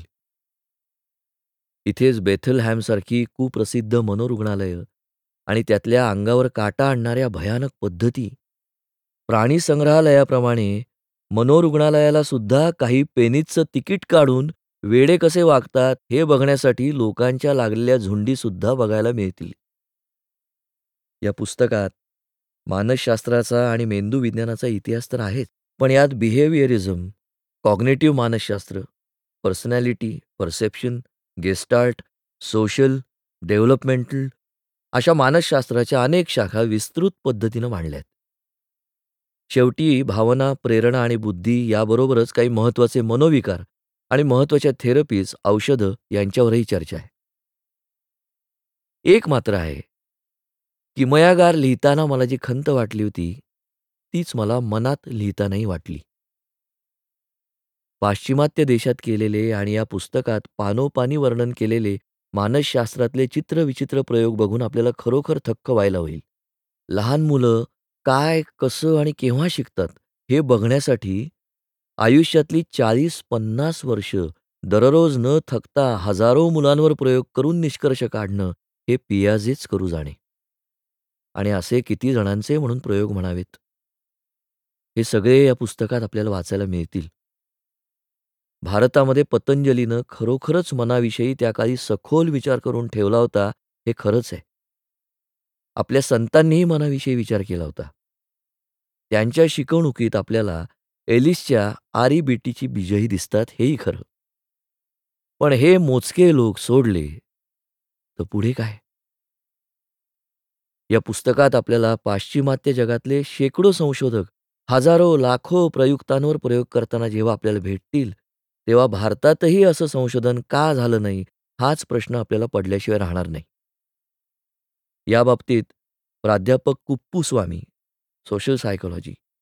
प्राध्यापक मोहसिन, एक्सपेरिमेंटल सायकॉलॉजी, प्राध्यापक अस्थाना, पर्सनॅलिटी, प्राध्यापक पल्साने, ताण, डॉक्टर सु. वा. देशपांडे, अध्ययन, नेतृत्व, डॉक्टर मुखर्जी, प्राध्यापक कोठुरकर अशा भारतीय लेखकांनी आणि संशोधकांनी खूपच चांगलं आणि महत्त्वाचं लिखाण आणि संशोधन केलंय. पण भारतासारख्या देशात हे संशोधन याच्या अनेक पटीनं व्हायला पाहिजे होतं. ते का झालं नाही याचा आपण विचार केला पाहिजे.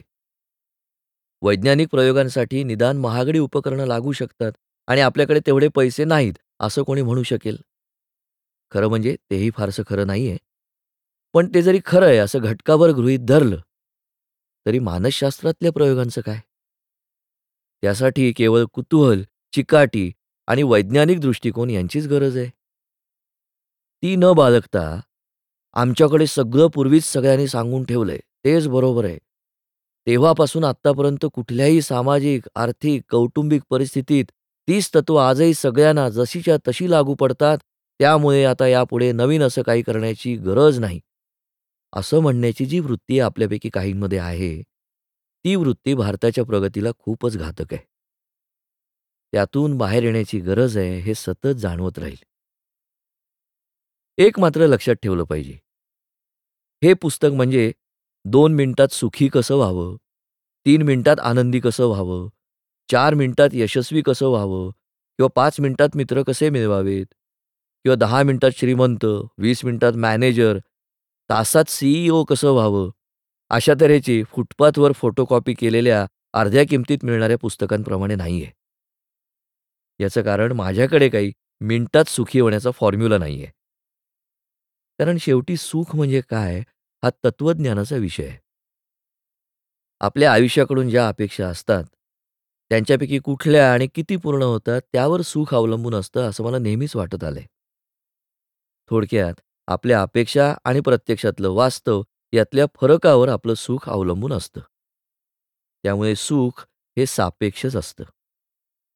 उदाहरणार्थ एकाला आपण ₹200 देऊ असं सांगितलं, पण त्याला ₹400 दिले आणि तसंच दुसऱ्याला ₹1000 देऊ असं सांगितलं आणि त्याला फक्त ₹600च दिले, तर कोण सुखी असेल? खरं तर ₹600 हे ₹400 जास्त असल्यामुळे दुसरा माणूस जास्त सुखी असायला पाहिजे. पण वास्तवात पहिला माणूस जास्त सुखी असेल. कारण पहिल्या माणसाला त्याच्या अपेक्षेपेक्षा जास्त रुपये मिळालेत, तर दुसऱ्या माणसाला त्याच्या अपेक्षेपेक्षा कमी मिळालेत. थोडक्यात सुख सापेक्ष असतं आणि ते आपल्या अपेक्षा आणि त्यांची पूर्ती यांच्यातल्या फरकावर अवलंबून असतं. सध्याच्या सामाजिक व्यवस्थेमध्येच आजच्या नैराश्याची मुलं दिसतात. गेल्या वीस वर्षात मुक्त अर्थव्यवस्थेत पैसा, हुद्दा, प्रतिष्ठा, घर, गाडी, परदेश प्रवास यांचं महत्त्व प्रचंड वाढलं. सगळ्यांना या व्यवस्थेनं कोडगं, चंगळवादी बनवलं. माणूस महागड्या गाड्या, घर, परदेश प्रवास आणि इतर अनेक गोष्टींच्या मागे लागला. माणूस स्वभावानं कसा आहे यापेक्षा त्याच्याकडे काय मालमत्ता आहे, यावरूनच माणसाचं मूल्यमापन आणि त्याची किंमत ठरायला लागली. प्रत्येकजण सीईओ बघण्याची स्वप्न बघायला लागला. यामुळेच सगळे लोक महत्त्वाकांक्षी बनले आणि चांगलं समाजकार्य करणं, लोकांना सुशिक्षित करणं, सामान्यांपर्यंत ज्ञान पसरवणं यांच्या बाबतीत माणसं महत्त्वाकांक्षी बनली नाहीत, तर पैसा आणि प्रसिद्धीच्या बाबतीत महत्त्वाकांक्षी बनली. पण एवढ्या मोठ्या लोकसंख्येत त्या शिखरापर्यंत पोचणं थोड्याच लोकांना शक्य होत असल्यामुळे बहुतांशी लोकांच्या आयुष्याकडून उगीचच वाढलेल्या अपेक्षा आणि वास्तव यांच्यात खूपच अंतर पडायला लागलं. त्यातून सतत इतरांशी सुरू असलेल्या तुलनेनं आगीत तेल ओतण्याचं काम केलं. यातून मग चिडचिड, असंतुष्टता, ध्येय गाठण्यासाठी रात्रंदिवस काम करणं, व्यसनाधीनता, कुटुंबाबरोबर कमी वेळ घालवणं, भांडाभांडी, कलह, घटस्फोट आणि शेवटी नैराश्यासारखे विकार हा प्रवास सुरू झाला. पण सुख हे ट्रेडमिलसारखं असतं. तिथे स्थिर राहण्यासाठीही पळावं लागतं. आपण जरी एखादा हुद्दा, पैसा मिळवण्यात यशस्वी झालो, तरी आपण सुखी होत नाही. कारण आपण लगेच इतरांबरोबर आपली तुलना करायला लागतो. मग आपण आपलं ध्येय उंचावतो. त्यातून ही व्यवस्था थिंकिंग बिगच्या नावाखाली आपल्याला तसं करायला आणि महत्त्वाकांक्षी बनायला शिकवते. यामुळेच माणसं पैशाच्या आणि हुद्द्याच्या मागे सुसाट धावत सुटतील, कंपनीसाठी दिवसरात्र कामं करायला लागतील आणि त्यामुळे यात काही मुठभर श्रीमंत उद्योगपतींचाच फायदा होईल आणि यातले काही तुकडे त्या कर्मचाऱ्यांकडे किंवा मॅनेजर्सकडे फेकले, की त्यांनाही आपण श्रीमंत झालो आहोत असं वाटेल आणि कंपनीच्या व्यवस्थापनाचा आणि वरिष्ठ श्रीमंत उद्योगपतींच्या गोटातल्यांचा आपण एक भाग आहोत, असं त्यांना वाटायला लागेल. ते त्यांच्याच वागणुकीचं आणि मूल्यांचं अनुकरण करायला लागतील, अशी त्यामागची युक्ती असते. मग सगळी मंडळी छू केल्यासारखं धावत सुटतात. पण त्यातही जिंकणारे मुठभरच आणि मागे राहणारे बरेच, असं वास्तव असतं. त्यामुळे बहुतांशी लोकांच्या बाबतीत त्यांचं ध्येय आणि वास्तव यात दरी पडते. यामुळेच मग सगळे पुन्हा अहोरात्र काम करून आणखीन पैसा, हुद्दा, प्रसिद्धी मिळवण्याच्या मागे लागतात. पण त्याही गोष्टी मिळाल्या तरी आपण सुखी, समाधानी असतच नाहीत. थोडक्यात सगळ्यांनी सतत असंतुष्टच असणं या व्यवस्थेला हवं असतं. पण यामुळेच अनेक लोकांमध्ये प्रचंड ताण, तणाव, चिंता आणि नैराश्य निर्माण होतं. युनोच्या एका अहवालाप्रमाणे 2025 सालापर्यंत नैराश्याचं आणि एकूणच मनोविकारांचं प्रमाण सव्वीस टक्केपर्यंत वाढेल. यातला बराच भाग हा चंगळवादी संस्कृतीची आपल्याला देणगी असेल, यात शंकाच नाही. या सगळ्यात पुन्हा ध्येय म्हणजे एंड्स आणि ती मिळवण्यासाठी निवडलेला मार्ग म्हणजे मीन्स याचा वाद येतोच. फक्त आता तो वाद नैतिकतेच्या विषयी येत नसून मानसिकतेच्या बाबत निर्माण होतो. आणि हा प्रश्न खूपच महत्त्वाचा आहे आणि तो सुखाच्या कल्पनेशी घट्ट बांधला गेलाय. या सगळ्या प्रकरणात एक मोठं द्वंद्व आहे. ते असं आहे, जर तुम्ही कुठलंही ध्येय मिळवण्यासाठी उत्कट म्हणजे पॅशनेट नसाल, तर ती गोष्ट किंवा ते ध्येय तुम्हाला मिळणारच नाही. असं आपल्याला आजची संस्कृती आणि व्यवस्थापनावरची सगळी पुस्तकं शिकवतात. रोज कुठला तरी यशस्वी उद्योगपती तो उद्योग उभा करण्यासाठी कसा पॅशनेट होता, फोकस्ड होता, रात्रंदिवस कशी तो त्याची स्वप्न पाहत होता आणि त्यामुळेच तो कसा यशस्वी झाला, याविषयी आपण बरेच लेख वाचतो आणि अशा यशस्वी माणसांचे अनेक इंटरव्ह्यूज रोज टीव्हीवर बघतो. पण यात गोची ही, की जर तुम्ही ते ध्येय मिळवण्यासाठी उत्कटतेनं प्रचंड परिश्रम केलेत आणि तरी तुम्ही त्या ध्येयापर्यंत पोचू शकला नाहीत, तर तुम्हाला वाईटही तितकंच जबरदस्त वाटतं.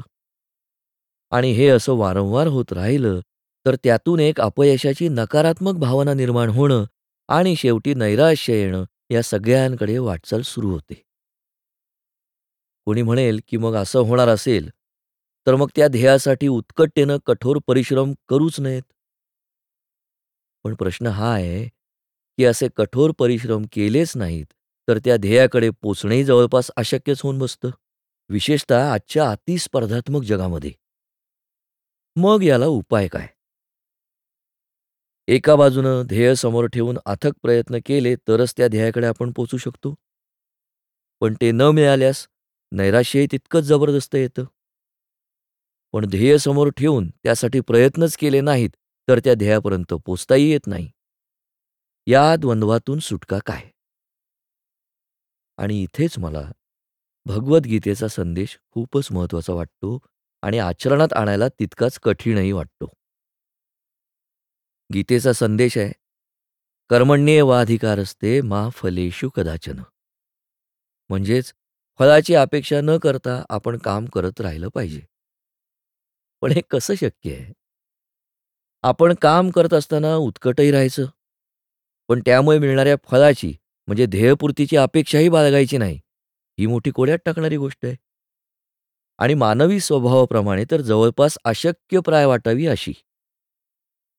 कुठलीही गोष्ट करताना आपण ज्यासाठी ती करतोय तीच मिळण्याची अपेक्षा न करता, पण अतिशय उत्कटपणे प्रयत्न करत राहायचे, यात आपल्याला विरोधाभासच वाटेल. आणि ध्येयप्राप्तीसाठी उत्कट म्हणजे पॅशनेट राहा, असा सतत आपल्यावर भडीमार करणाऱ्या संस्कृतीमध्ये तर नक्कीच. यातून एकच मार्ग माझ्या मते आपल्याला बाहेर काढतो आणि तो म्हणजे एंड्स आणि मीन्स यातलं अंतर कमी करणं. थोडक्यात मीन्स म्हणजे ते ध्येय, एंड गाठण्यासाठी निवडलेला मधला रस्ता हा सुद्धा एक ध्येय म्हणजे एंड मानणं. आपण जेव्हा एखादी गोष्ट करत असतो, तेव्हा ती करतानाच प्रत्येक क्षणी जर आपल्याला आनंद मिळत असेल, आपल्या व्यक्तिमत्वामध्ये त्यामुळे भर पडत असेल, ती गोष्ट करत असतानाच स्वतःला स्वतःच्या अस्तित्वाचा अर्थ जर चांगल्या तऱ्हेनं कळत असेल, थोडक्यात ती गोष्ट मिळवण्याच्या मार्गावर दर टप्प्याला, दर क्षणी आपल्याला सेल्फ ॲक्च्युलायझेशनची स्थिती निर्माण होत असेल, तर आपण त्या प्रत्येक क्षणाकरता काम करत असतो आणि जगत असतो. फक्त कुठलं तरी ध्येय मिळवण्याकरता अतिशय दुःखद आणि न आवडणाऱ्या अशा रस्त्यावरून चालत नसतो. थोडक्यात तो रस्ताच आपलं ध्येय बनतो. आणि या तऱ्हेनं ते ध्येय आणि त्याकडे पोचण्याचा रस्ता यातलं अंतर जवळपास नष्ट होतं. हिंदी चित्रपटातलं हेमंत कुमारनं गायलेलं एक सुंदर गाणं आहे. त्याचे शब्द आहेत, राह बनी खुद मंजिल. हे गाणं मी असंख्य वेळा ऐकलं असेल. पण त्यातल्या शब्दांकडे माझं लक्षच नसायचं. पण जेव्हा एकदा त्यावर विचार केला, तेव्हा या शब्दात फार मोठं तत्त्वज्ञान भरलेलं आहे, असं माझ्या लक्षात आलं. हे तत्त्वज्ञान आपल्याला हेच सांगतं, मोमेंट टू मोमेंट लिव्हिंग हे एक तसंच तत्त्वज्ञान आहे. हेही आपल्याला याच विचारांकडे घेऊन जातं. हा आत्ताचा क्षण पकडा. वर्तमानात जगा. बाकी कसलाही विचार करू नका. नैराश्य, चिंता, भीती अशांसारखे अनेक मनोविकार हे आपण पूर्वी केलेल्या चुकांबद्दल वाटणारा पश्चाताप किंवा भविष्यात कदाचित होऊ शकणाऱ्या वाईट गोष्टींची चिंता यामुळे निर्माण होतात. विवेकवादानं याकडे बघितलं तर लक्षात येतं, या दोन्ही गोष्टींवर विचार करण्यात आपण वर्तमानातला हा आत्ताचा क्षण घालवला, तर एकतर त्याचा अजिबात फायदा होत नाही आणि दुसरी गोष्ट म्हणजे हा आत्ताचा क्षण वाया जातो तो जातोच आणि उलट त्यामुळे आपण जास्तच नैराश्य आणि चिंताग्रस्ततेकडे वाटचाल करतो.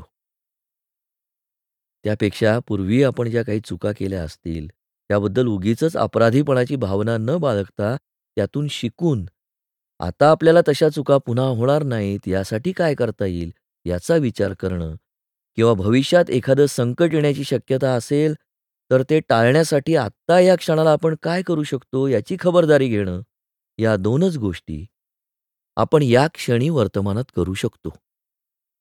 आणि या केल्या, की भूतकाळातल्या गोष्टींचा पश्चात्ताप आणि भविष्यकाळातल्या गोष्टींची चिंता यांचा फारसा विचार न करता आपण वर्तमानातल्या प्रत्येक क्षणाचा आनंद घेऊ शकतो. पण हे फक्त विवेकवादानंच शक्य आहे. थोडक्यात आपण विवेकवादानं आपल्या भावना नियंत्रित करायला शिकलं पाहिजे आणि हाच तर रॅशनल इमोटिव्ह बिहेवियरल थेरपीचा गाभा आहे.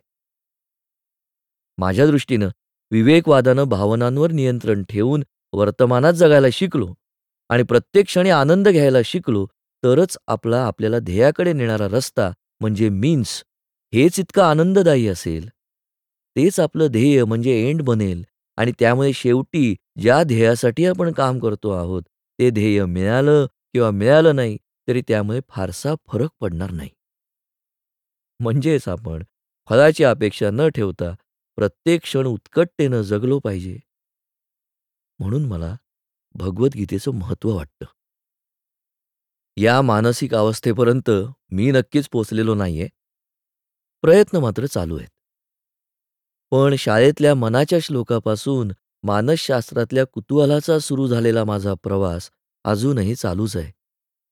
आणि निदान याबाबतीत तरी या शोधाचा हा रस्ताच एवढा आल्हाददायक आहे, की यातून मला काय मिळेल वा ना मिळेल याची मला पर्वा नाही. मनात या पुस्तकामुळे एकंदरीतच मानवी मनाच्या बाबतीत आपल्यापैकी निदान काही ना आणखीन वाचन, लेखन आणि संशोधन करण्याची प्रेरणा मिळाली, तरी या लिखाणाचं मी झालं असं समजेन.